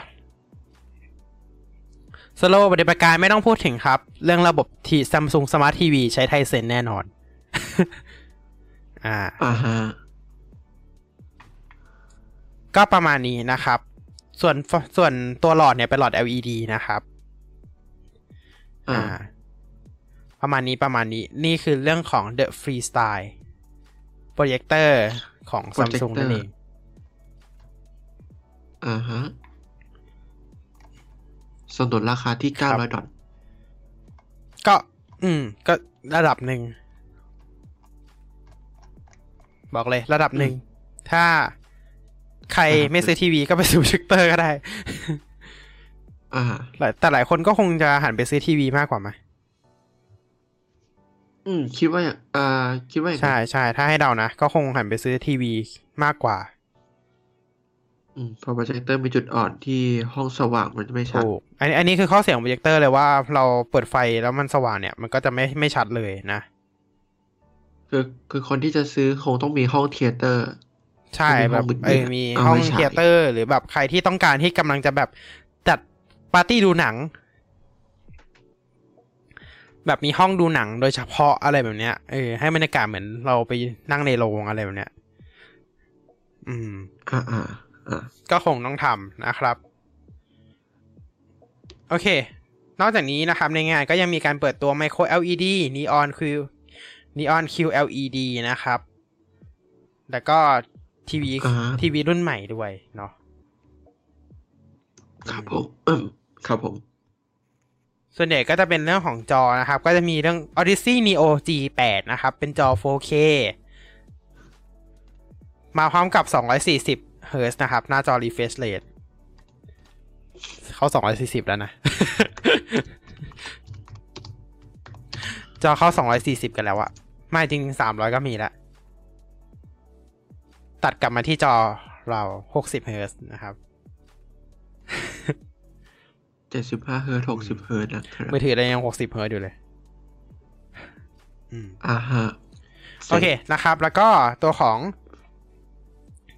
นอกจากนี้ก็ยังมีเรื่องของ Smart Monitor M8 นะครับ ก็เป็นจอ จอมอนิเตอร์ที่มีระบบ Smart TV หรือเปล่า ใช่ มีระบบ Smart TV รองรับเดี๋ยวนะพวก Google Duo นะครับ ถามถามจริงว่าเอาเอาไว้ทำไมก่อน เพราะว่ามอนิเตอร์เราต่อคอมอยู่แล้ว อืมงงเหมือนกันนะ อ่าแล้วก็มี High High Resolution Monitor S8 นะครับ มีทั้งโมเดล 27 นิ้ว แล้วก็ 32 นิ้วนะครับ อืม เป็นอ่าฮะ UHD Monitor S8 นั่นก็คือ อ่า 4K นั่นแหละพูดง่ายๆ แล้วก็อ่าทั้งสองรุ่นนะครับ รองรับ USB-C 90 วัตต์ชาร์จิ่งนะครับ แล้วก็รองรับ LAN port ด้วยอ่าฮะอะรองรับ LAN port ก็คือ นั่นแหละนะอืม อืม นั่นแหละนั่นนั่นแหละ พูดแบบอึ้งๆนิดนึงรองรับ LAN port ก็คือรองรับแลนพอร์ตก็คือเสียบเสียบแลนเข้าเข้าจอ แล้วก็เข้าคอมด้วย นั่นแหละนะครับ และสุดท้ายครับ Galaxy S 21 FE 5G นะครับ สรุปแล้วรุ่นไทยขาย Exynos นะคครับลิปที่แล้ว สรุปให้แล้วนะครับชุบให้แล้วนะครับ รุ่นไทยน่าจะ Exynos นะครับ ตอนแรกที่เราเก่งกันไว้น่าจะเป็น Snap Snap ใช่ แต่คงไม่แต่คใช่งไม่ใช่แล้วนะครับ ณ ปัจจุบัน อ่า คือไม่ใช่ใช่ แล้วปัจจุบันนะครับ สเปค เอาสรุปสเปคกันอีกรอบหนึ่งสำหรับ S21 FE เผื่อใครตัดสินใจซื้อนะครับ ก็เป็นหน้าจอ Dynamic AMOLED 2X นะครับ หน้าจอ 6.5 นิ้ว Full HD Plus นะครับมาพร้อมกับ refresh rate 120 Hz พร้อมกับ CPU ประมวลผล Exynos 2100 Octa Core นะครับแรม6กิกหรือ8กิกตามขนาดที่เราเลือกนะครับ แล้วก็ที่เก็บข้อมูล 128กิกหรือ 256กิกนะครับรองรับ 5G มีเลนส์ให้3เลนครับ ความละเอียดสูงสุด 32 ล้านพิกเซล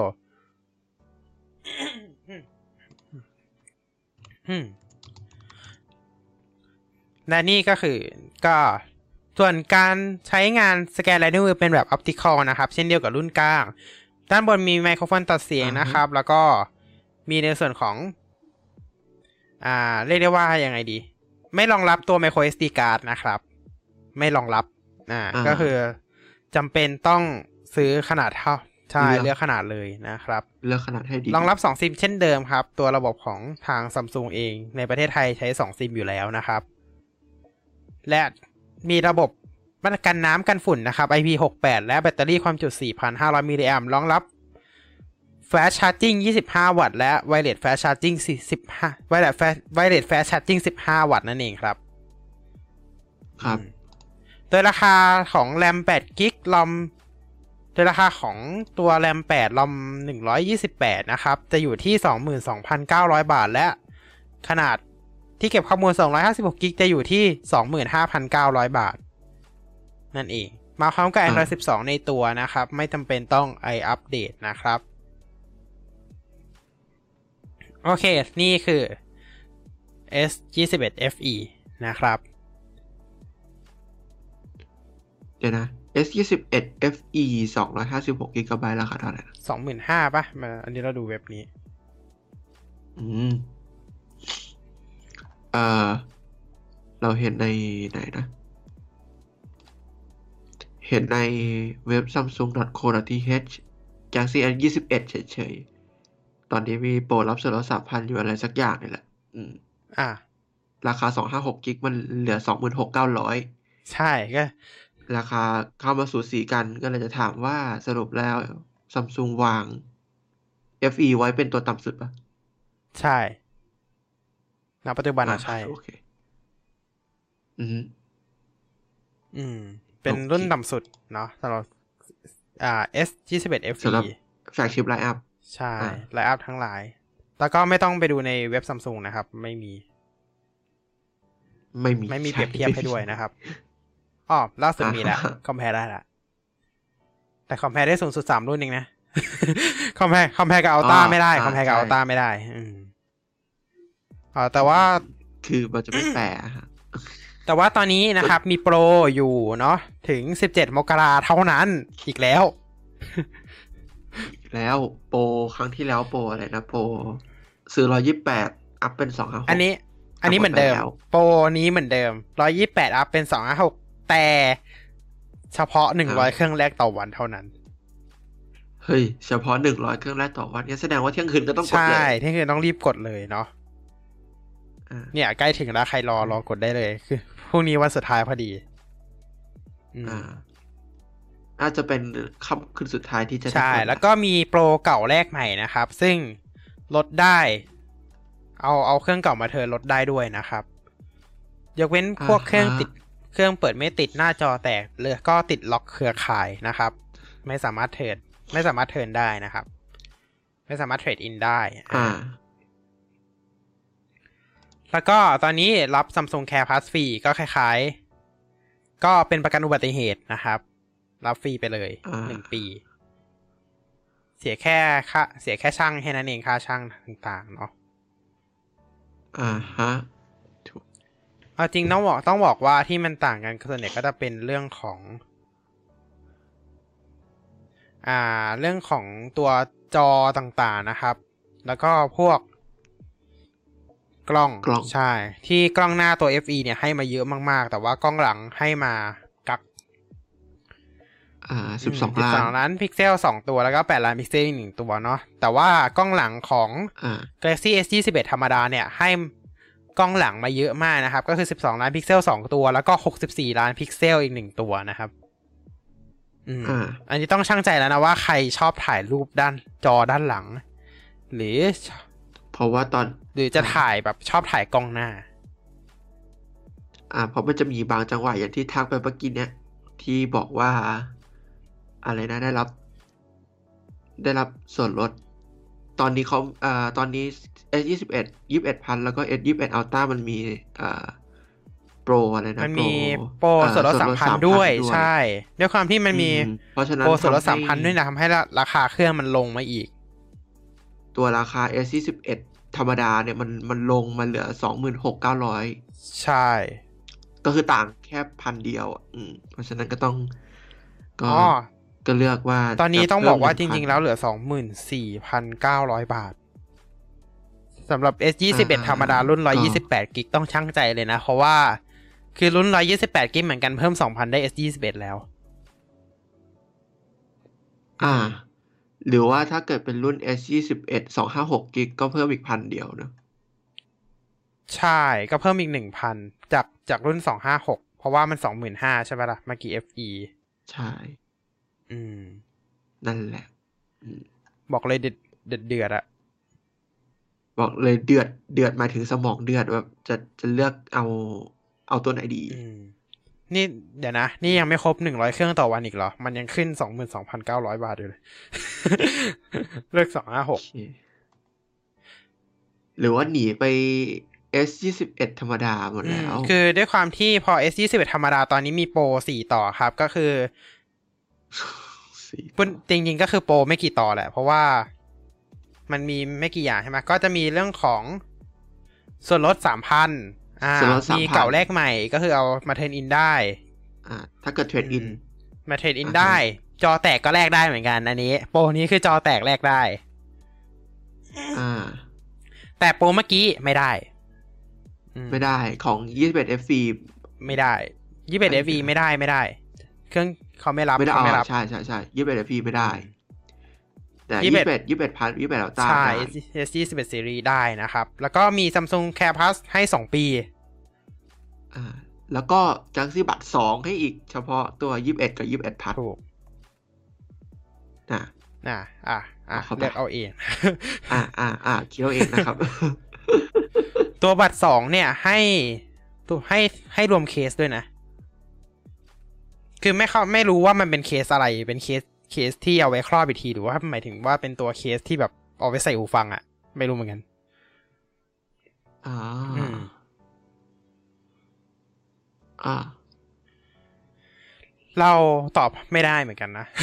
อ๋อ เป็นเคสเราซิลิโคนโอเค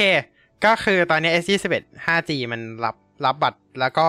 ถ้าซื้อ S21 5G รุ่นทำรุ่น S21 ธรรมดาใช่ไหมก็รับบัตร Galaxy บัตร2 แล้วก็เคสซิลิโคนของ Galaxy S21 อืม แต่ว่าถ้าเกิดซื้อ S21 อะ Plus ก็จะรับ Clear View Cover เป็นเคส Clear View Cover ของ S21 Plus อืมอ่าดูเหมือนอ่าของแถมจะเยอะกว่านะ ลองช่างใจดูให้อ่าดูดีเหมือนๆนะครับของแถมใครที่กำลังตัดสินใจกำลังอ่าซื้อเครื่องใหม่นะครับ จากทางซัมซุงก็ลองช่างใจให้ดีๆนะ เพราะว่าโปรของ S21 Series เนี่ย ดูดูแรงกว่าตัวโปร S21 FE มาก อาจจะเป็นเพราะว่า ยี่สิบเอ็ด F เปิดตัวใหม่ ใช่ใช่เป็นไปได้เหมือนกันที่มันเพิ่งเปิดตัวใหม่โปรก็เลยไม่ค่อยมีอะไร อ่าอะจริงนะก็ถ้าเกิดสมมุติว่าคุณหัก คุณซื้อ S21 ธรรมดา แล้วคุณหักค่า Galaxy บัตรออก ก็คือราคาเท่ากับ S21 FE แล้วนะอืมอืม จริงนะตอนนี้นะ แต่แถมบัตรสองนะครับ ไม่ใช่บัตรโปรนะ บัตรโปรต้องซื้อเองนะ เอออ่าแถอ่ามบัตรสองแถมบัตรใช่สองอะ แต่อย่างนั้นก็สำหรับคนที่ไม่ได้แคร์อะไรมากก็โอเคอยู่ ใช่ อืม ถือว่าทำโปรออกมาดีนะ S21 เพราะว่าทุกท่านก็คงรู้กันดีว่า S22 กำลังจะมานะครับทุกท่านคงทราบดีเนาะเขาก็เลยต้องน่าจะจัดโปรลดลดกระหนำอยู่ ซึ่งจริง ๆ แล้วโปรนี้ก็คล้ายๆกับโปรตอนปีใหม่เลยนะเอาจริงๆคล้ายๆกันเลยลดสามพันอ่าฮะเก่าแลกใหม่ได้ อะไรแบบเนี้ย มันคือโปรต่อจากโปรอืมปีใหม่คือเลยแหละ สี่มกราหกห้าถึงสามสิบมกราหกใช่ห้ามันคือโปรต่อต่อเลยอะคือ แล้วก็โปรคล้ายๆกันด้วย แทบไม่ได้ต่างกันเลยนะครับ อ่า ลองหาดูแล้วกัน Galaxy บัตรสองนะ แล้วก็ S21 อะลองคิด FE นะครับ อ่าลองลองคำนวณผลผลผลต่างนะใช่ครับ โอเค แล้วช่วงนี้ก็เป็นช่วงเบรกครึ่งนะครับนะครับกลับมาพบกันใหม่ช่วงหน้า เราก็จะมาดูอะไรต่อนะ อีกกี่คอมพาอีกนีหลายหลายเลยล่ะ Intel AMD มีหลาย Nvidia company อีกนะครับหลายเลยนะครับ เดี๋ยวเรามากลับมาพบกันนะครับ ขอไปพักกันสักครู่หนึ่งเดี๋ยวกลับมาครับ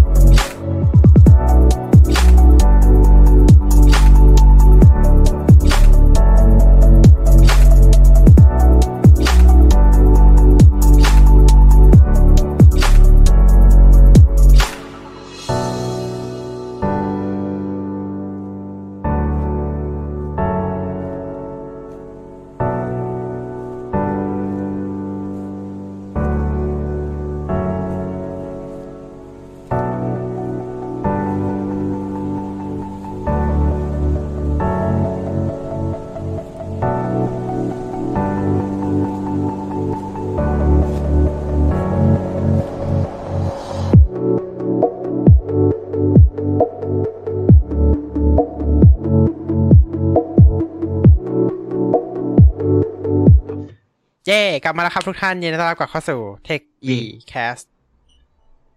พาร์ทครับสองไม่เบรกสองเออเบรกสองเออช่วงที่สองอะนะครับ ก็ต้องบอกเลยว่า เมื่อกี้ได้มีการคุยคุยๆกันนิดนึง ถึงหัวข้อที่เราจะพูดกันต่อไปนะครับ ในงาน CES นั่นเอง แล้วเราก็มีการบอกพูดถึง MW MWC ด้วย ใช่ใช่แล้ว Mobile World Congress นะครับ ก็ ปีนี้จัดในวันที่ 28 ถึง 3 28 กุมภาพันธ์ถึง 3 มีนาคมนะครับ ถึงสามมีนาอืมอ่า ก็รอติดตามเนาะสำหรับใครที่ต้องการดูมือถือเปิดตัวใหญ่ๆ กันอีกครั้งหนึ่งนะครับอ่าฮะแต่ว่าอืมพวก MWC จะเป็นแบบเป็นในเรื่องมือถือเน้นในเรื่องนวัตกรรมอ่าคอนเซปต์แล้วนะ จะไม่ใช่คอน sumer เท่านี้ใช่ใช่แต่ว่าก็จะมีการงานเปิดตัวมือถือด้วย ด้วยใช่ ของบางค่ายที่ไม่ใช่ซัมซุงอะซัมซุงหรือเปอาล่าจจะมีก็ได้นะตื่นก็ปีที่แล้วอันแพ็คเล่นไปกี่งานเออสามงานมั้งอันเออ ประเด็นคือปีที่แล้วตลกมากคือ Galaxy A ก็ดันมีอันแพ็คของตัวเองเฉยเลยทั้งนั้นที่ปกติปกติไม่เคยมีนะ เพราะว่าซัมซุงจะชอบเอา Galaxy A เปิดตัว CES อืมอ่าฮะอย่าง A8 2018 อะ เปิดตัวงาน CES ครับ แล้วก็ รู้สึกว่าจะ อะใช่แต่ช่วง S10 ก็เปิดตัวใกล้ๆกันเลย ช่วง A A A N A A เขาเรียก A อะไรเดียว A สามสิบ A ห้าสิบ A เจ็ดสิบ A เจ็ดศูนย์ฮะเออนั่นแหละ ก็น่าจะช่วง CES อืมประมาณนั้นแหละ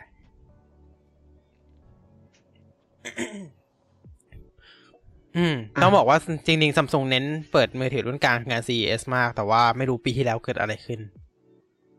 อืมอ่าฮะถึงได้ยังก็เป็นงานของใช่ตนเพราะว่าองเอา CES ไปเปิดตัว S20 FE หรือเปล่าอืมปีนี้ก็จัดอีกรอบหนึ่งนะครับ S21 FE มือถือรุ่นกลางก็ ปีนี้ก็ไม่ตรงรุ่นอีกรอบ เดี๋ยวได้มี Unpack Galaxy A มาอีกแน่อ่าฮะนี่อืมไม่ชานี่ไม่ อืมๆ และคิดว่า S22 Ultra น่าจะเป็นรุ่นโน้ตอืมอ่าก็คือฮะมีช่องเสียบปากกามาเลยรอบนี้ อ่าแล้ววันนี้อ่าต้องดูว่าเขาจะใช้คำว่า Ultra หรือว่าใช้คำว่าโน้ตเลย จากข่าวลือที่เราเคยพูดกันไปเมื่อนานใช่เอ้ยก่นานมาก ๆ แล้วนะข่าวเลยนี้ ว่า อ่าที่ว่ามัน Galaxy จะ Note เปลี่ยน21 อะ ถ้าเกิดไม่ใช่อะ มันก็คือ Galaxy S 22 Note หรือ S 22 Ultra อะไรประมาณเนี้ย อืม ไม่รู้จะโดนเหลี่ยมหรือเปล่า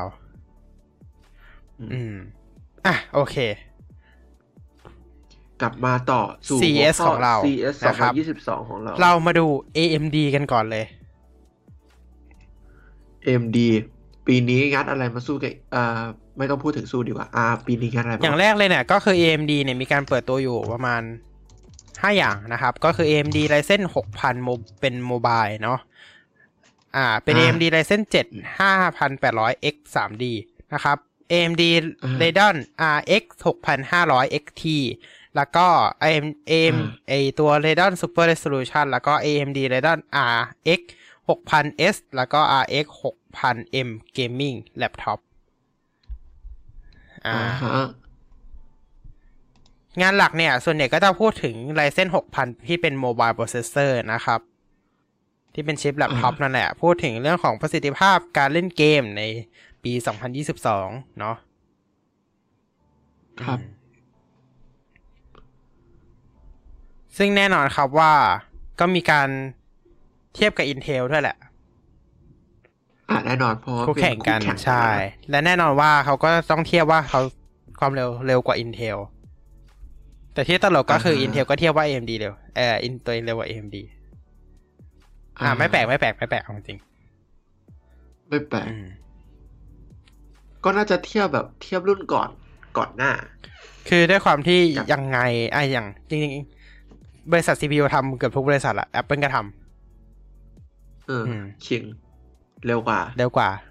แล้วแอปเอ่อแล้วก็ Intel ก็ขิงกับคิงกับว่าตัวเองก็เร็วกว่าเหมือนกัน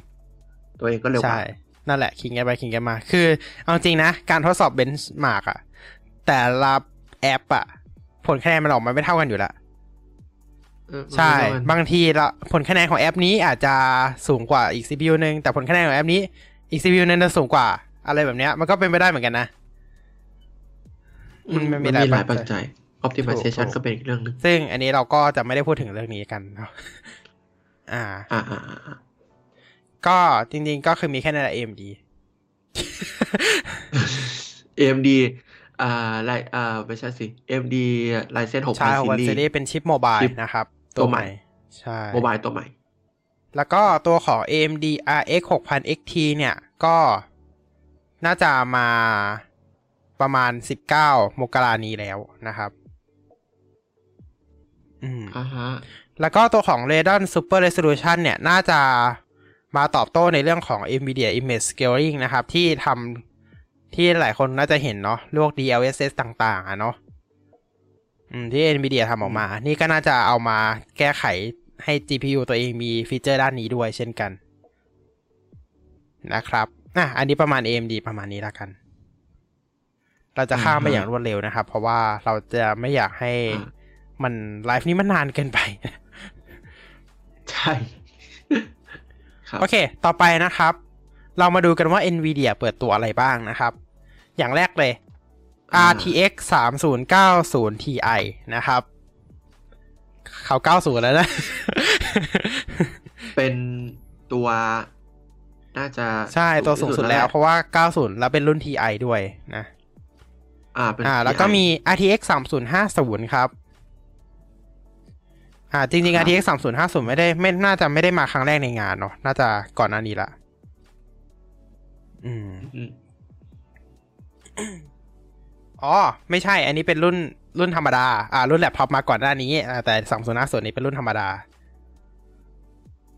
อ่า แล้วก็เป็นสามศูนย์แปดศูนย์ Ti แล้วก็สามศูนย์เจ็ดศูนย์ Ti รุ่นแล็ปท็อปนั่นเอง อ่า อ่าฮะ โอเค เพราะว่า อะเราสับสนนิดนึง เพราะว่าก่อนหน้าเนี้ยมันมี RTX 3050แล็ปท็อปเปิดตัวไปช่วงปลายปีที่แล้ว อ่า อันนี้เป็นรุ่นเดสแต่ก์ท็อเนี้ปยเป็นรุ่นเดสก์ท็อปอืมแล้วก็ไอ้สามศูนย์เจ็ดศูนย์กับสามศูนย์แปดศูนย์ทีไอที่เพิ่งเปิดตัวไปก็เป็นของรุ่นถูกต้อโมงบายอะซึ่งเดสก์ท็อปก็มาเดสก์ท็อปมาแค่อย่างเดียว มาไปแล้วมามั้ยสองอย่างก็คือตัว NVIDIA RTX 3090 Ti กับสาม3050 อ่า อ่า แล้วแล้วก่อนหน้านี้มีไหม ของเดสก์ท็อปมีดิก็3050 30ซีรีส์ก็คือที่เปิดไปก่อนหน้านี้ตั้งแต่ปีที่แล้วไงอ่า ที่เปิดตัวทั้งตั้งแต่3060 3070 3080 3090น่ะที่เปิดตัวไปปีที่แล้ว อ่าแต่พวกนี้ไม่มีทีไออยู่ข้างหลัง ไม่มีอะแล้วได้ข่าวว่า โอเค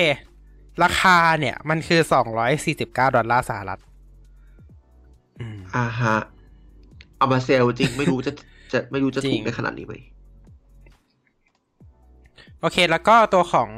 สองร้อย performance เนี่ยต้องบอกว่าถือว่า คือเขาไม่ได้เทียบกับตัว RTX รุ่น 20 ซีรีส์ด้วยซ้ำนะครับเขาเอาไปเทียบกับตัว GTX 10 ซีรีส์ด้วย อืม อ่า ก็อย่างตัว performance ในเว็บของ NVIDIA เองในตัวของ 3050 เนี่ย เขาเอาไปเทียบกับตัวของ GTX 1650 กับ 1050 ครับทำไมมันดูแบบอ่าฮะเอ๊ะ แล้วแล้วทำไมต้องไปเทียบเอกัอบตัวทำไมถึงดันเทียบกับตัว GTX เออทำไมไม่เทียบกับตัว RTX สองศูนย์นั่นหมายความว่าจริงๆแล้วตัวการ์ดจอ RTX ตัวเนี้ย ไม่ได้แรงขนาดนั้นไง อืมอ่า โอเค ก็คือเขาเทียบในส่วนของ Minecraft อ่าเขาเขามีกราฟเทียบให้ดูนะ ว่า Minecraft ถ้า RTX อ่าฮะ on เนี่ย เราจะเล่นได้ขนาดไหนก็คือตัวของ RTX 3050 เนี่ย ก็ทำได้เลย 60 frame rate ไปนิดเดียวเอง อ่า ก็เท่ากับว่าเราเห็นได้เลยว่าไม่ได้แรง มันไม่มันไม่ใช่ตัวแรงแรงเลยนะ แล้วก็บอดอ่า พวกเกมอื่น ๆ เนี่ย ก็ทำได้เกือบ แต่แปดสิบแต่ไม่ถึงร้อยเพราะฉะนั้นเกมนี้ตัวการ์ดจอตัวนี้ไม่ใช่ตัวแรงอย่างใดทั้งสิ้นนะครับ เพราะว่าตัว CUDA core เนี่ยให้มาแค่ 2,600 นะครับ boost boost clock เนี่ยได้แค่ 1.78กิกะเฮิร์ตซ์ memory size จะอยู่ที่8 gig แล้วก็เป็น GDDR 6อืม ให้ให้มาแค่นี้เองอ่าส่วนรุ่นแล็ปท็อปไม่ต้องพูดถึงครับอะ memory size แค่สี่ gig เท่านั้น อืมอืม คือรุ่นแล็ปท็อปก็คือจะต่ำลงไปกว่านี้อีกอะอะพูดง่ายๆเลย อืม ก็ทำใจนิดนึงนะ รุ่นแล็ปท็อปแต่ก็ไม่แปลกแล้วเนาะเพราะแล็ปท็อปเขาต้องดรอป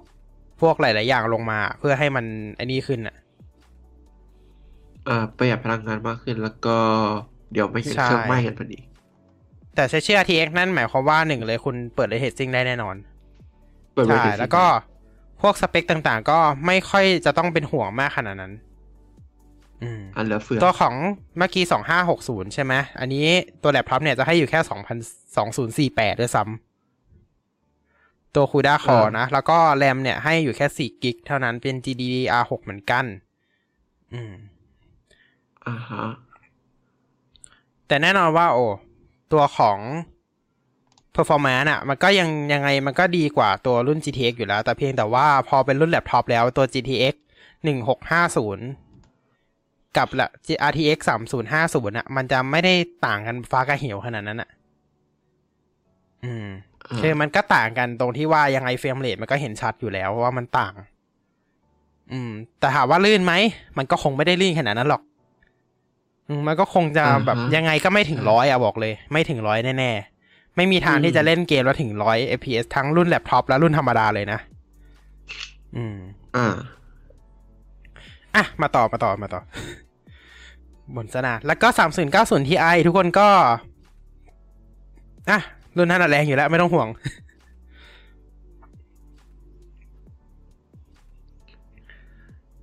ส่วนตัวของ 3080 Ti กับ 3070 Ti Laptop เนี่ยต้องบอกว่าเป็นอีกรุ่นที่ ด้วยความที่มันเป็นแล็ปท็อปอะเนาะ มันก็อาจจะมี performance ที่ต่ำกว่าตัว 3080 ตัวหลักอยู่พอสมควรนะครับ เพราะฉะนั้นเวลาเปิดสเปคแบบ 3050 3070 ก็ถ้าเป็นรุ่นถ้าเป็นแล็ปท็อปก็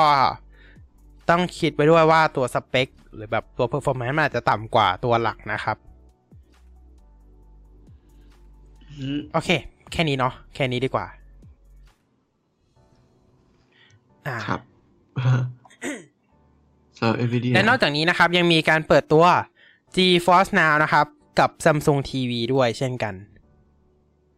อ่าอ่าบริการ GeForce Now เผื่อใครไม่รู้นะครับ เป็นการบริการเกมสตรีมมิ่งออนไลน์นะครับคล้ายๆกับตัว Stadia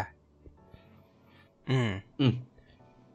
ซึ่งได้ข่าวว่ามีการเปิดตัว Fortnite ด้วย แล้วสามารถเล่นผ่าน Safari ได้นะครับ อืมนั่นหมายความว่า Fortnite บน iOS จะสามารถกลับมาเล่นได้อีกครั้งหนึ่ง แต่ว่าไม่ใช่เป็นแอป แต่บนแต่บน Safari Safari นั่นเองนะเป็นถูกคลาต้วองเกมมิ่งซึ่งถ้าเกิดคนต้องการจะเล่นจริงๆก็คงไม่ติดอะไรหรอกอืม ก็ไม่ติดอะไรแล้วก็คงทำทุกวิถีถูกทางให้ได้เล่นนะนั่นแหละครับ ซึ่ง GeForce Now ยังไม่มีเปิดให้บริการในไทยนะครับ อย่าเพิ่งอย่าเพิ่งรีบดีใจเนาะอย่าเพิ่งรีบดีใจกันอ่าฮะแต่เชื่อว่ามีคนมุดไปสมัครเรียบร้อยแล้วล่ะ มั่นใจ ต้องมีอยู่แล้วแน่นอนมีอะเราไปต่อที่ Intel กันดีกว่า อ่าอ่า Intel เนี่ยอะเปิดตัวอยู่ประมาณ หลาย ๆ อย่างอยู่นะ ก็คือ Intel Elder Lake หลายอย่าง H Series ที่เป็น Mobile Processor นะครับ ก็คือ Gen 12 อ่า Intel Gen 12 ที่เป็น Mobile Series นะครับ ก็มีการเปิดตัวเป็นที่เรียบร้อยแล้วสำหรับใช้งานบนแล็ปท็อปนะครับ แล้วก็มีเรื่องของ Elder Lake Lineup นะครับอ่าตัว H670 chipset B660 chipset แล้วก็ H610 chipset แล้วก็เรื่องของ i9 รุ่นใหม่ด้วยนะครับ i9 12900 KS อืมที่อ่ามีมีการเปิดตัวในงานนี้อืมนั่นเองเนาะต้องบอกว่า Intel ก็ยัดงานนี้ไว้เหมือนกันเนาะแบบการแบบ อืม เอาให้หนัก อืมอืมเอาให้หนัก คือไม่ได้เอา AMD ให้หนัก เอา Apple เอา Apple ให้หนักใช่เพราะได้ข่าวว่ามีการเทียบ M1 ด้วยใช่ไหมอืมมีแน่นอนแล้วก็ แล้วแล้วก็ M1 ก็ นั่นแหละ perform ได้แย่กว่าทุกตัว แต่ก็ต้องบอกว่าข้องเข้าใจว่า M1 อะมันเปิดตัวมาปีกว่าๆแล้วอืมอืมแต่ด้วยความใช่ที่มันเปิดตัวมาปีกว่าๆแล้วอะ และ Intel ยังเพิ่ง Gen 11 แล้วช่วงนี้คือยุคเปลี่ยนผ่านของ Intel อืมอ่าฮะ มันก็ต้องเร็วกว่าใช่แน่ที่หลายคนจะสังเกตเห็นว่า Intel เริ่มมีการปรับเปลี่ยนอะไรบางอย่างเนาะอืม อ่า เราก็จะได้เห็นกันแล้ว ในช่วงเร็วๆนี้แหละนี่ก็คือเริ่มที่ Elder Lake เลยที่ใช่เราจะได้เห็นความแรงของ CPU Intel กลับมาอีกครั้งหนึ่งอ่าแล้วก็ในเรื่องของการแบ่งใช่แบ่งก็จะมีคอร์นะเพื่อ performance กับ efficiency ใช่ core สไตล์เดียวกันกับที่ Apple ทถูกำอืมก็คือมีการแบ่งแบ่งคอเรียบร้อยแล้ว อ่า เพื่อที่จะได้ไม่ไปหนักตัวของคอหลักแบบทั้งหมดเป็นคอหลักหมดเลยอะคอหลักมันจะได้ไม่เป็นหนักแล้วก็จะแบ่งเป็น performance กับ efficiency คออ่า อ่าประหยัดไฟฟ้าใช่ประหยัดมากขึ้นไฟมากขึ้นเนาะและแน่นอนว่านอกก็มีอ่าตัวของที่เปิดตัวไปก็พวก mobile processor เนี่ย ก็ยังไม่ได้วางขายเร็วๆนี้หรอก เครื่องถึใช่ยังเพราะไม่ได้ว่างขายเร็วๆนี้ยังไงเขาก็ไม่มีทางที่จะเอา mobile processor มาขายแยกอยู่แล้วเอ่อใครจะมาขายเลยมันไม่มีทางที่จะเอามาขายแยกอยู่แล้ว เพราะฉะนั้นยังไม่มีทางที่เราจะได้เห็นตัวของอ่า Intel Gen 12 ในแล็ปท็อปช่วงนี้แน่นอน ใช่ช่วงนี้อืมคงถ้าต้องใครจะรออีกสักพัก Gen 12 ออกแล้วซื้อ Gen 11 ก็น่าจะต้องรออีกสักพักหนึ่งนะครับไอ้ยอะไรเนี่ย หลักการซื้อตกรุ่นเอาใช่ อ่าใช่ใช่ใช่ใช่ใช่ใช่เพราะถ้าถามว่า Gen 11ทำได้ดีแบบในเบื้องต้นไหมถือว่าทำได้ดีนะอืม ดี ถึงอาจจะอาจจะไม่ได้ดีจัดแต่มันดีนะ มันดีในเบื้องต้นเลย อืมอืมแล้วเพราะว่า Gen 12ที่เขาคาดการณ์ว่ามันน่าจะแพงอ่าอืมใช่เพราะว่าด้วยความที่ชิปก็ปกติใหม่ด้วยไม่พอยังเป็นชิปที่ เรียกได้ว่าไงนะมีการปรับปรุงมาใหม่แล้วด้วย เพิ่มนู่นเพิ่มนี่เออก็ปกติถูก Intel ก็ขายแพงอยู่เพราะฉะนั้นเราต้องมารอดูกันว่า i3 Gen 12 แล้วก็พวก เออจะราคาเริ่มต้นเท่าไหร่เริ่มต้นเท่าไหร่เนาะเอาแค่ i3 พอไม่ต้อง i5 หรอกอะไม่ต้องเอา i7 ด้วย ไม่ต้องเอา i9 เพราะว่าด้วยตอน Gen 11 เนี่ย มันจะอยู่ที่สองหมื่นไอไอห้านะไอห้าเริ่มต้นที่สองหมื่นไอเจ็ดก็ต่ำสุดก็สามหมื่นกว่าสามหมื่นกว่ากว่าอันนี้ราคาตัวเครื่องหมยถึราคาตัวเครื่องนะ อืมอืมถ้าถ้าถ้าอันนี้รวมพวกการ์ดจอแยกแล้วนะ แต่ว่าถ้าเกิดว่าเป็นเครื่องธรรมดาจะตกลงไปอยู่สองหมื่นกว่ากว่าๆอืม อ่า อ่า อืม อันนี้ก็ประมาณนี้เนาะสำหรับ Intel นะครับแล้วแล้วก็มีรุ่นแรงอ่าฮะก็คือ i9 ก็คือรุ่นรุ่นที่แบบใครต้องการ i9 แบบแรงหัวฟาดพื้นก็จัดได้นะครับ i9 มีรุ่นใหม่ที่ความเร็วอยู่ที่ 5.5กิกะเฮิรตซ์เลยทีเดียวอ่าฮะ เอาแรงไปไหนก่อน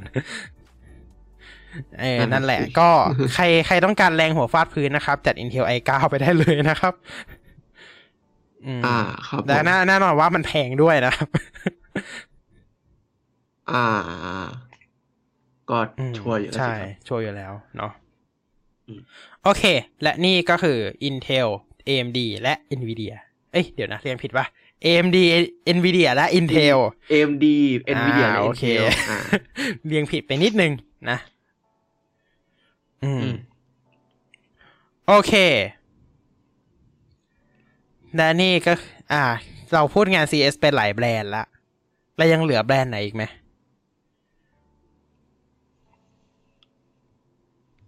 อืม อืม ดึกไม่ออก แล้วตอนนี้คือนึกไม่ค่อยออกแล้ว ถ้าเป็น Tech Company อะก็หลักๆก็จะมีแค่นี้ ที่เหลือก็จะเป็นบริษัทย่อยอย่างเช่น ตัวของ ASUS เนาะอ่า ASUS อ่าก็จะมีใช่เปิดตัว ZenBook ASUS ใหม่นะครับ อืม ส่วนใหญ่ก็จะเป็นแบบเปิดตัวมามาแบบเปิดตัวผลิตภัณฑ์สินค้า ใช่ อะตัวเรามาใหดูกันก็ได้ของ ASUS ไหนๆก็เปิดมาแล้วโอเค ก็อย่างแรกเลยก็คือ ZenBook Fold Edition ZenBook ใช่ เป็น edition โน้ตบุ๊กพับได้โน้ตบุ๊กพับได้ เป็น ZenBook เป็นพับ ZenBook ได้พับได้นะครับก็ตามชื่อเลยแน่นอนครับว่าใช้เป็นจอของ BOE อ่าไม่ใช่จอซัมซุงนะ เป็นจอ BOE นะครับ ในการทำ OLED พับได้ขนาดหน้าจอ 17.3 นิ้วนะครับ หน้าจอเป็น 4 ต่อ 3 นะครับอ่า ด้วยความชัด 2.5K เป็นหน้าจอสัมผัสนะครับ อืม ตัว ZenBook อะไรมีนะ กล้องด้วย เอ้ย เดี๋ยวนะ ไม่ใช่ เดี๋ยวนะ ว่า ก็แล้วก็สามารถพับตรงกลางได้แบบไร้รอยต่อด้วยเนาะอ้ออืมอ่าอ่าแล้วก็เดี๋ยวนะใช้งานได้สามโหมดครับ PC แล็ปท็อปแล้วก็ แท็บเล็ตอืมแท็บเล็ต ใหญ่ขนาดนี้ใช้เป็นแท็บเล็ตไม่ได้ก็ เอิ่มแหละ แต่เจ็ดสิบเจ็ดนิ้วนี่มันแบบ แท็บเล็ตสิบเจ็ดนิ้วน้องนึกน้องนึกสภาพถือแท็บเล็ตสิบเจ็ดนิ้วดูสิ ก็คือ MacBook Pro 16นิ้วที่ขยายไซส์มันเพิ่มอีกหนึ่งนิ้วใช่ แล้วก็ถือเป็นแท็บเล็ตอะถือเป็นแท็บเล็ตทำให้นึกถึงไอเนี้ย Galaxy Tab อ่า Galaxy Tab อ่า View ที่ใหญ่ ๆ ใช่ไหม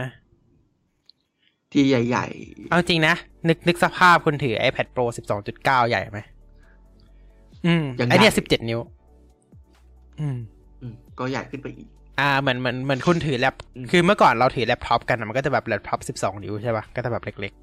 ๆ อืม เดี๋ยวนี้เราก็จะเพิ่มมาเป็นแล็ปท็อป 15 นิ้ว แล้วก็จะใหญ่ขึ้นมา และนี่ไม่ใช่แค่แล็ปท็อปนะ เป็นแท็บเล็ตแต่เป็น 17 นิ้ว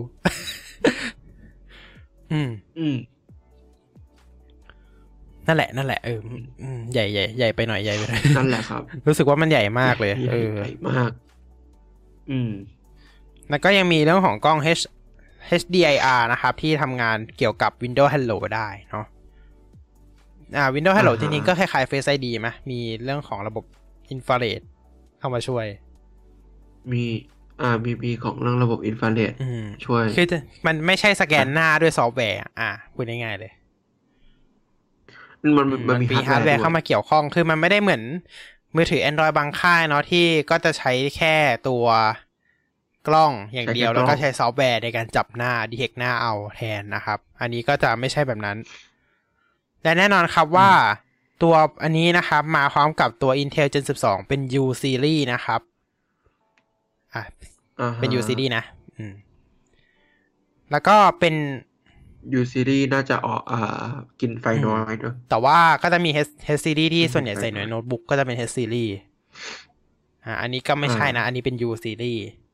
แล้วก็เป็นอืมแล้วตัวกรา Iris ฟิก Xe นะครับ กราฟิก เป็นอะก็เป็นออนบอใช่ ธรรมดา แต่ว่าตัว Iris Xe เนี่ยก็จะมาเน้นเรื่องของการตัดต่อวิดีโอ การ render ประมวลผลภาพกราฟิกต่างๆนะครับ ไม่ใช่เกมนะ ไม่ใช่เกมอือฮึอ่า เป็นพวกสายตัดต่อวิดีโอ ใช้ Iris Xe ก็จะดีอืมนะครับ แล้วก็มี USB Thunderbolt 4 USB-C Thunderbolt 4 ให้ 2 พอร์ตนะครับรองรับ Fast Charging ด้วยนะครับ วางจำหน่ายกลางปีนี้นะครับอืมอ่าครับโอเค รุ่นต่อไปก็คือ ZenBook 14X OLED Space Edition ชื่อยาวมากรุ่นโอเค อย่างแรกเลยก็คือ มีหน้าจอด้านหลัง อ่า เป็น OLED 3.5 นิ้วนะครับ ที่ฝาหลัง ขึ้นข้อความแล้วก็สามารถเคลื่อนไหวได้ด้วย อืม อ่า แล้วก็มีพวกแบบเป็นอ๋อให้แรมมา 32กิกนะครับ มี SSD เป็น PCIe 4.0 4 ตัว เป็น 4 สล็อต Wi-Fi อ่า 6E นะครับ รองรับแปรจอเนี่ยเป็น 2.8K นะครับ 16.10 อัตราส่วนด้วย16.10 refresh rate อยู่ที่ 90 Hz นะครับอืมเป็นจอ OLED HDR Pantone นะครับ จอทัชสกรีนด้วยนะครับ อ่าฮะ ต่อไปรุ่นรุ่นปกติแล้วอ่า เราเลิกรุ่นนวัตกรรมกันดีกว่านะครับ รุ่นนวัตกรรอ่ามเซนบุ๊กผ่านไป14 OLED นะครับ อ่าเห็นไหมปกติแล้วเนี่ย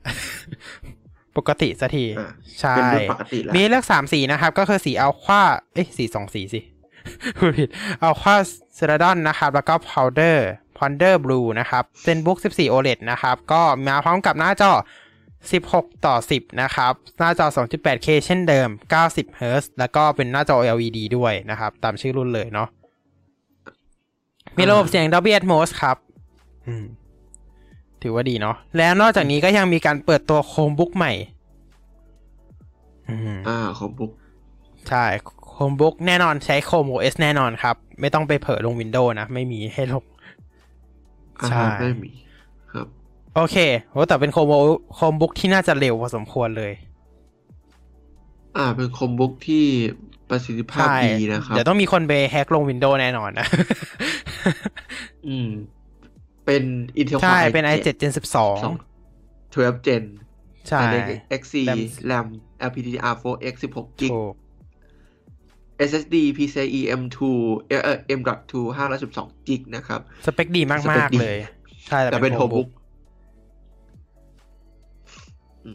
รวมถึงกล้องเว็บก็แคมเองก็เป็น Full HD ด้วยนะ อะก็เป็นใช่ Full เออ HD อันนี้อันนี้อันนี้ดีมากเพราะว่าโน้ตบุ๊กส่วนใหญ่ในปัจจุบันก็ยังให้กล้องเว็บแคมเป็น HD อยู่อาจจะมี HD แค่ไม่อยู่กี่รุ่นเท่านั้นอย่างเช่น MacBook Pro ล่าสุดเนาะที่ให้เป็น Full HD ที่ให้พันแปดสิบ p ใช่ ต่อไปก็จะคือเป็น ASUS Expert Book B5 นะครับ ข้ามไปยาวๆเลยแล้วกันเนาะ แล้วก็มี ASUS Pro Art Display Pro Art Display ก็จะเหมือนกับตัวแท็บเล็ต Wacom อะ พูดง่ายๆเลย อ่า แท็บเล็ตที่มีจอของอ่า Wacom นะครับ แล้วก็ตัว ASUS TUF Gaming F15 แล้วก็ F17 นะครับ เป็นรุ่นใหม่ที่ อ่า เป็น Gaming Notebook ซึ่งเป็นรุ่นใหม่ที่มาพร้อมกับตัว Gen i7 Gen 12 นะครับ แล้วก็ RTX 3070 Laptop อ่า ที่เปิดตัวไปในงานเหมือนกันเนาะ อ่าอ่าฮะต้องบอกเลยว่าสเปคโหดอยู่นะ i7 Gen 12 แล้วก็ RTX 3070 ราคาก็น่าจะแรงเช่นกัน เพราะว่าอ่าในปัจจุบันใช่ตัว TUF Gaming F15 รุ่น Gen 11 เนี่ย i7 รุ่นต่ำสุดยังอยู่ที่ อ่า รุ่นรุ่นสูงอะ่ะ3060 ยังอยู่ที่40,000 50,000 อยู่เลยนะ อืมอ่าฮะ แล้วก็มี Tough Dad F16 เอ้ย F15 ถูกแล้ว Tough Dad F15 นะครับ ก็มาพร้อม i7 Gen 12 เหมือนกัน มาพร้อม RTX 3070 ด้วย แรมรองรับ DDR5 นะครับ แล้วก็เป็น SSD PCIe 4.0 นะครับโหเรียกได้ว่าจัดสเปคมาเต็มมากๆ แสดงว่าราคาต้องสูงแน่นอนนะครับ ราคาต้องใช่สูงแน่ใครจะรอ Tough Gaming ถูกๆน่าจะควรรอช่วงปลายปี แล้วก็รอให้ Gen 13 ออกนะครับ อ่า ราคาก็จะลดลงอ่าฮะแล้วคุณก็จะใช่ครับได้มากขึ้นนะครับอ่าฮนั่นแหละอ่านั่นแหละครับและนี่คือ ASUS ในงาน CS 2000 M อะไม่ใช่เมื่อกี้จะพูดอะไรนะ2022 MWC MWC เหลือแปลนอะไรอีกบ้าง อืมเอาจริงๆ เอาแค่นี้ก็ได้นะ มันก็จะเออมันก็จะน่าจะมีแค่นี้แหละสำหรับหลักๆแล้วอะ ก็จะมีแค่ประมาณนี้อะอะถ้าหลักๆ เอาจริงอืมๆ ASUS ก็ไม่ได้หลักๆนะ คือถ้าหลักๆ คือคือจบไปต้องตั้งแต่ Intel แล้วใช่ Intel แล้ว อะ ASUS นี่ก็คือเป็นเข้ามาเล็กๆน้อยๆอะใช่เนอะอะส่วนใหญ่ก็จะเป็นคอน sumer อะไรทั้งอีกธรรมดาแหละอืมอืมแล้วก็หรือว่าเป็นพวกสตาร์ทอัพอะไรพวกเนี้ย อืม ใช่ใช่ ซึ่งเราก็จะขออนุญาตละไว้ในฐานที่เข้าใจ เอ้ยละไว้นะครับ ไม่งั้นมันจะยาวเกินไป อืม ที่ถามว่าตัวตัวอะบูโซนี่ที่เราพูดถึงไปเนี่ย มันยังมีอะไรอีกนะ แต่ว่าเราไม่ได้พูดถึงเนาะอะมันมันยังมีมีอีก หรือแม้กระทั่ง LG เองก็มีตัวทีวี แต่ว่าก็ก็ขอไม่พูดถึงละกันใช่นะครับ ก็เหมือน Sony นะ ที่มีตัว Vision S เอ่อที่เป็น SUV ตัวนั้นก็ขอไม่พูดถึงละกัน แล้วก็มีนะครับเรื่องของ a Xperia รุ่นใหม่ด้วย อืมอ่าแล้วก็ข้ามๆไปแล้วกันเนาะ โอเค ไม่เป็นไร อือฮึเราไปเผลอครับพูด S21 FE นานไปหน่อยแค่นั้นเองออกทะเลด้วยอืมออกออกไกลเลยเป็น hard sell อะ โอเค เราไปกันต่อที่ iPad OS โอเค iOS แล้วก็ iPad OS 15จุด สามสามอ่า beta 15จุดต้าสาม beta สองนะครับ อ่าสำหรับเอ่อสักครู่นะได้ได้ได้ไม่ทันใช่ไหมอ่าสำหรับ iOS สิบห้าจุดจุดสามเบต้าสองอ๋อโอเค จุดอืมสามเบต้าสองนะครับ ก็เป็นเอ่อเบต้าที่สองแล้วสำหรับในตระกูลสิบห้าจุดสามอะเนอะหลังจากที่ Apple ไม่ได้ปล่อยมาประมาณ กี่สัปดาห์ก็ไม่รู้นะครับสามสัปดาห์ อืม ซึ่งในตัวอัปเดตนี้เนี่ยก็มีการปรับปรุงที่สำคัญอยู่ด้วยกัน อย่างเดียวนั่นแหละนะครับ ก็คือการปรับคำอะเป็นการปรับคำอธิบายเเกี่ยวกับการปิด private relay นะ คือบางประเทศเนี่ย ตัว private relay จะถูกบล็อกโดยก็คือ cellular carrier ผู้ให้บริการเครือข่ายมือถือ อ่าคือคือถูกบล็อกด้วยใช่ผู้ให้บริการ ไม่ใช่ถูกบล็อกโดยโดยกฎหมายประเทศเหมือนประเทศไทยนะอืมคือเป็นเป็นเป็น mobile operator บล็อกเองนะครับ ก็จะมีการเปลี่ยนคำเล็กๆน้อยๆนะ ถ้าแปลไทยเนี่ยก็จะพูดว่า private relay ถูกปิด เพราะแผนบริการ cellular ที่ผู้ใช้งานอยู่ ไม่รองรับคุณสมบัติของ private relay อืม นะครับ แต่แต่อันนี้ผมก็ไม่ชัวร์นะว่า ตัวเบต้าหนึ่งเนี่ยมันเขียนว่ายังไง เพราะว่าหรือว่าไม่มีเขียน เพราะว่าเราก็ไม่เคยเจอนะไทยไทยไทยมันผมว่าเปิดไม่ได้ไทยก็ไงเปิดไม่ได้เราจะเจออยู่แล้วกันได้ยังไงก่อนเออนะครับ แล้วก็ที่เหลือก็จะเป็นในเรื่องของ bug fix อ่าซึ่งเอาจริงๆแล้วเนี่ยบั๊กตัวหนึ่งที่อะไรนะกดเคลียร์ notifications แล้วเครื่อง respring ก็ยังไม่หายครับนะครับ อืม แล้วก็นอกจากนี้ก็ Apple ก็ปล่อยตัวเอ่อ beta software ให้กับอุปกรณ์อื่น ๆ ด้วยนะครับ ก็คือเช่นเอ่อ tvOS 15.3 beta 2แล้วก็ watchOS 8.4 beta 2ซึ่งอันนี้ก็จะไม่มีอะไรเพิ่มเติมนอกจากการ bug fix ครับนะครับอืม และนี่ก็คือ iPadOS และ iOS 15.3 Developer Beta 2 ครับ ไปอย่างรวดเร็ว เพราะไม่มีอะไรมากใช่ไม่เลยไม่ค่อยมีอะไรเยอะ ไม่ค่อยมีอะไรเยอะ เอาจริงๆแล้วมีเรื่องตกค้างอยู่ตั้งแต่ต้นไลฟ์แหละอืมจะเคลียร์เลยไหมเป็นปิดท้าย ยังไม่เคลียร์ก็ได้ ยังไม่ปิดท้ายเนอะยังไม่เคลีเออยังไม่เคลียร์โอเคนะต่อไปเรามาพูดถึง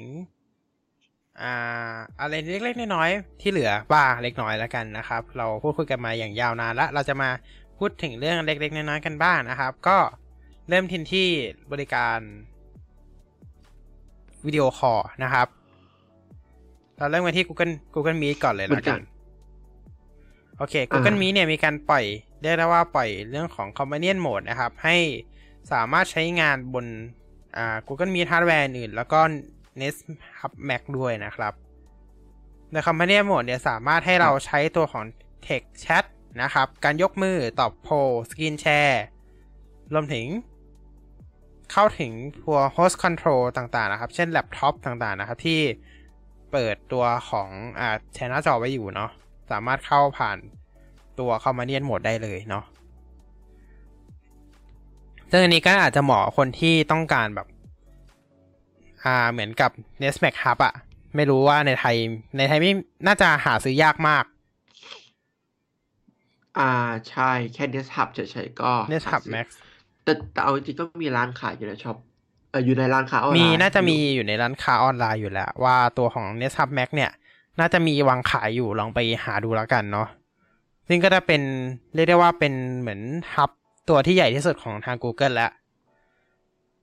อ่าก็ไม่ได้ก็ก็ไม่ได้หายากอืมยากขนาดนั้นนะก็คือเปิดแล้วก็เจอเลย แต่ราคาก็แพงแปลกราคาก็แลบแรงอยู่นะ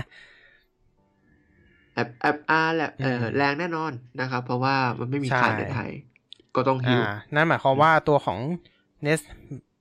Nest Hub Max เนี่ยก็สามารถใช้ตัวของ Google Meet ได้แล้ว ใน Companion Mode นั่นเองอืมอ่าโอเค นอกจากนี้เรายังมีในส่วนของ Microsoft Teams อ่า ที่เปิดตัวฟีเจอร์ใหม่บน iOS นะครับ นั่นก็ที่ไม่ใหม่ใน Android ใช่ ก็คือ walkie talkie mode ถูกต้องนะครับ ตัว Walkie Talkie Mode เนี่ย ก็จะมีในส่วน มันจะมันจะคล้ายๆ กับมือถือช่วงหนึ่งที่มันจะที่เราจะเห็นคล้ายโฆษณาของ True อะที่มีแบบปุ่ม Walkie Talkie อะเคยเห็นปะเอออืมแล้วก็จะแอบคล้ายตัว Apple ใช่ Watch ก็จะมีโหมด Walkie Talkie แต่ว่าอันนี้เราสามารถใช้งาน Walkie Talkie ได้บนทุกอุปกรณ์เลยเนาะอ่าทุกอุปกรณ์ที่มี Microsoft ใช่ Teams ตั้งแต่ Zebra Mobile Device รวมถึง iPhone iPad แล้วก็มือถือ Android ด้วยนะครับ ครับ Zebra Device อาจจะไม่ค่อยได้ยิน น่าจะเป็นแบรนด์ของทางไม่ค่อยได้ยิน ต่างประเทศเขา อืม อืมอาจจะอาจจะคล้ายๆของ A เอ่อมือถือ AS เมื่อก่อน iMobile อ่าเอ่ย i mobile เป็นของไทยแต่ตอนนี้น่าจะใช่ ไม่ไม่อยู่แล้วล่ะ คนไทยไม่ได้ใช้กันแล้วนะครับ iMobile โหเก่ามากอะอะอะแล้วก็สุดท้ายครับก็คือ อ่า อันนี้เป็นข่าวไม่ไม่รู้ว่าจริงหรือเท็จยังไงนะครับ แต่ว่าในส่วนของ Samsung Member เนี่ย ได้มีการเลื่อนการอัปเดต Android 12 ออกไป เลื่อนการอัปอัปเดต Android ใช่12ก็คือตัวกไป One UI 4นั่นแหละ ก็ใน Samsung Member นะครับ คือเขาไม่ได้ประกาศตรงๆนะว่าเขาเลื่อนแต่ว่าเขาเปลี่ยนหัวข้อจากคำว่าเดือนมกราคมเป็นกุมภาพันธ์แทน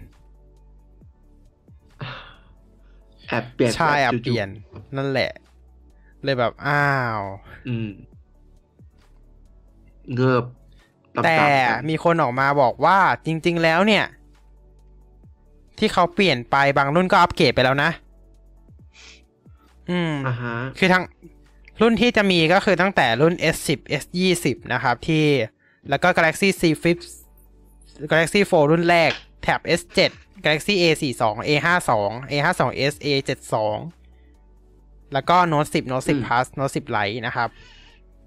ที่เขาบอกว่าที่จริง ๆ แล้วตารางมันจะต้องอยู่ตอนเดือนมกราบางรุ่นน่ะอย่างเช่น S10 S20 อะอือฮึตารางต้องอยู่มกรานะครับ แต่ว่าตารางใน Samsung Member ถูกเปลี่ยนเป็นกุมภาพันธ์เป็นที่เรียบร้อยแล้ว เอาไปรวมกับเดือนกุมภาพันธ์หมดแล้วอะแต่ว่าอ่าเขาบอกว่าบางรุ่นเนี่ยก็มีการอัปเดตไปแล้วนะทั้งนั้นที่ตารางมันดันเพิ่งมาเปลี่ยนเป็นกุมภาแต่เขาอัปเดตเขาได้อัปเดตกันไปแล้ว อย่างเช่นพวก อ่าจะมี รู้สึกว่าจะเป็น S20 FE ที่ได้รับอัปเดตไปแล้ว ที่เขาเขียนว่ากุมภาพันธ์อาจจะเป็นเพราะว่าแบบกว่าจะลอนช์หมดทุกอุปกรณ์หรือเปล่า ไม่ไม่เพราะว่าอันไหนที่เขาลันช์ไปแล้วเขาจะลบออกไปแล้วอ๋อเขาเขาจะขึ้นเขาจะเขียนเลยว่าอัปเดตคอมพลีทอ่าไปแล้ว อย่างเช่นมี S20 plus แต่ S20 ยังไม่ยังนะ คืองงมากว่า S20 อะยัง แต่ว่า S20 Plus อะอัพไปแล้วอื มนั่นน่ะสิมันก็มันก็เออเซกเมนต์เดีเดียวกันแต่ไม่ไปพร้อมกัน มันไม่ไปพร้อมกันอะคืองงมากเลย อ่า ก็ประหลาดอยู่ แล้วก็จะมีในส่วนของ S10 Lite มั้งที่เขาบอกว่าอัพอัพไปแล้ว ก็เลยงงเหมือนกัน แต่ว่าทั้งหมดนี้ที่พูดไปทั้ง S20 S10 นะครับ ต่างประเทศอัพไปแล้วนะครับ บางประเทศได้รับการอัปเดตแล้วอะ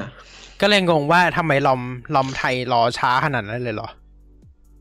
เราต้องรอไปเดือนหน้าหรือเปล่า แต่ที่น่าสงสัยคือเกาหลีก็ยังไม่ได้รับอัปเดต Android 12 เหมือนกันนะ อืม เกาหลีเองก็ยังไม่ได้ เกาหลีเอง ใช่ รวมถึงตัวของ S10 เองเนี่ย ก็มีแค่ไม่กี่ประเทศเท่านั้นที่ได้ไปแล้ว ทั้งทั้งๆที่ตัวเฟิร์มแวร์หลักเนี่ย มันออกตั้งแต่ช่วงปลายปีที่แล้ว อืม มันก็เลยดูน่าสงสัยว่ามันเกิดอะไรขึ้นกันแน่ กับ Android 12 หรือเปล่า ว่าทำไมซัมซุงถึงดีเลย์หนักขนาดนี้ ทั้งที่อ่าเราจะได้ข่าวกันแล้วว่า เอ้ย S10 ได้รับอัปเดตแล้วตั้งแต่ช่วงปลายปีที่แล้ว อืมทั้งนั้นที่ความจริงแล้วเวลาลอมต่างลอมต่างประเทศออกมา มันไม่น่าจะเกินเดือน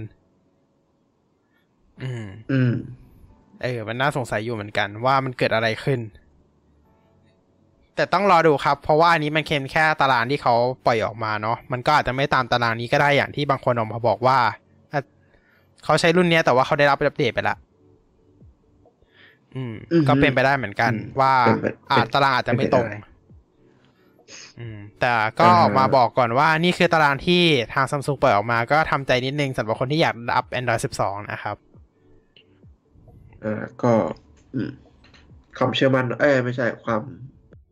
น้อยลง มั่นใจน้อยลงว่ามันไม่น่าจะมาเดือนนี้ ไม่น่าจะมาวันนี้ เออมันจะไม่น่าจะมาเดือนนี้ ก็เตรียมตัวเตรียมใจกันไว้นิดนึงเนาะเพราะแต่ว่าถ้าเกิดไม่มาเดือนนี้เราอาจจะได้รับ security patch ก่อนก็ได้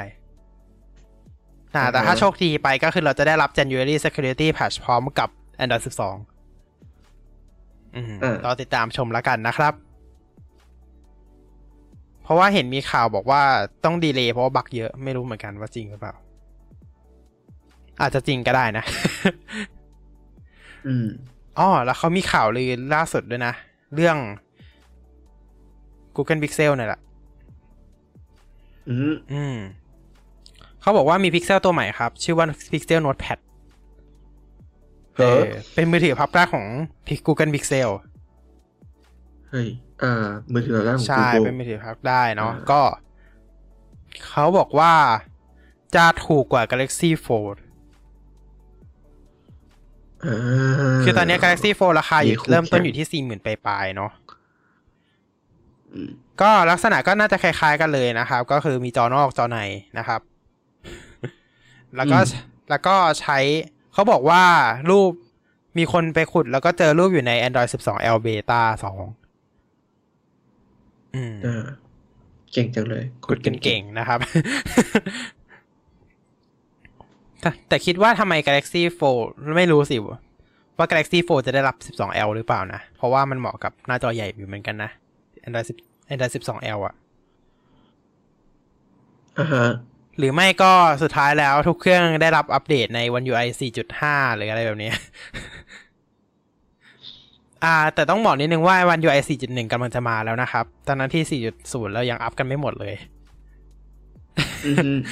คนทำเฟิร์มแวร์ก็รีบเกินเอาจริงๆเฟิร์มแวร์ต้นฉบับอะรีบไปไอคนทำต้นฉบับก็รีบไอคนที่เหมือนมา port ลงเครื่องต่างๆ ก็ port กันไม่ทัน เออ port port ไม่ทันอืมคงกระวนกระวาย บอกช่วยช้าๆกว่านี้นิดนึงคือด้วยความที่ Android มันทำเหมือน iOS ไม่ได้ ด้วยความที่ทุกคน มันมีหลายไซส์หลายหน้าจอ มันต้องมา port ค่อยๆ port ลงอะไรแบบเนี้ย มันก็เลยทำเหมือน iOS ไม่ได้ที่ทำทุกเครื่องลงพร้อมกันหมดเลยวันเดียวออมันทำไม่ได้ อืม ก็เป็นกำลังใจให้ทีมงานทุกท่านนะครับเป็นกำลังใจรู้ว่ามันยากลำบากครับรู้ว่ามันเหนื่อยครับอืมแต่ว่ายิ่งเครื่องซัมซุงก็ยิ่งเยอะอยู่ก็ด้วยรู้ว่ามันเหนื่อยครับ แต่ว่าก็ขอเป็นกำลังใจแล้วก็ช่วยรีบไม่ต้องไม่ต้องเลยก็แบบเป็นกำลังใจให้ๆไม่นะต้องก็ได้เอออ่าอ่าเป็นกำลังใจให้ โอเค ก็สำหรับเทควีแคสสัปดาห์นี้ ว้าว เที่ยงคืนพอดี อ่า อ่าเป็นไง เป๊ะ perfect timing นะครับ ก็ขอขอบคุณทุกท่านที่รับชม Tech Vcast รับชมและรับฟัง อ่า รับชมและรับฟังอ่า Tech รับชมและรับ Vcast ฟัง EP ที่ 47 นี้นะครับ หวังว่าทุกท่านคงจะชอบกันนะครับ ก็ถ้าเกิดครับผมมีอะไรนะครับ ก็สามารถ ก็สามารถคอมเมนต์นะครับ ไปที่ช่องคอมเมนต์ด้านล่างไว้ได้เลยนะครับ ในทาง YouTube ทั้ง IT Beta แล้วก็ Tech Vcast นะครับ ถ้าแอดมินว่างจะมาตอบกันนะครับ ส่วนผู้ฟังเอ่อ Apple Podcast และ Spotify ก็ไปคอมเมนต์ที่เพจนะครับผม Facebook ก็ได้เลยเอ่อคอมเมนต์ที่เพจ Facebook ได้เลย แล้วก็อย่าลืมกด rating นะครับ โอเคครับ ก็ยังไงอย่าลืมบน YouTube นะครับ อย่าลืมฝากกดไลค์กดแชร์ แล้วก็ฝากกด subscribe ช่องหน้าสามช่องด้านล่างนี้ไว้ด้วยนะครับ ครับสำหรับวันนี้นะครับ พวกเราสองคนต้องขอตัวลาไปก่อนนะครับ พบกันใหม่เทค c ี c a s t EP หน้าครับ สวัสดีครับ บ๊ายบาย บ๊ายบาย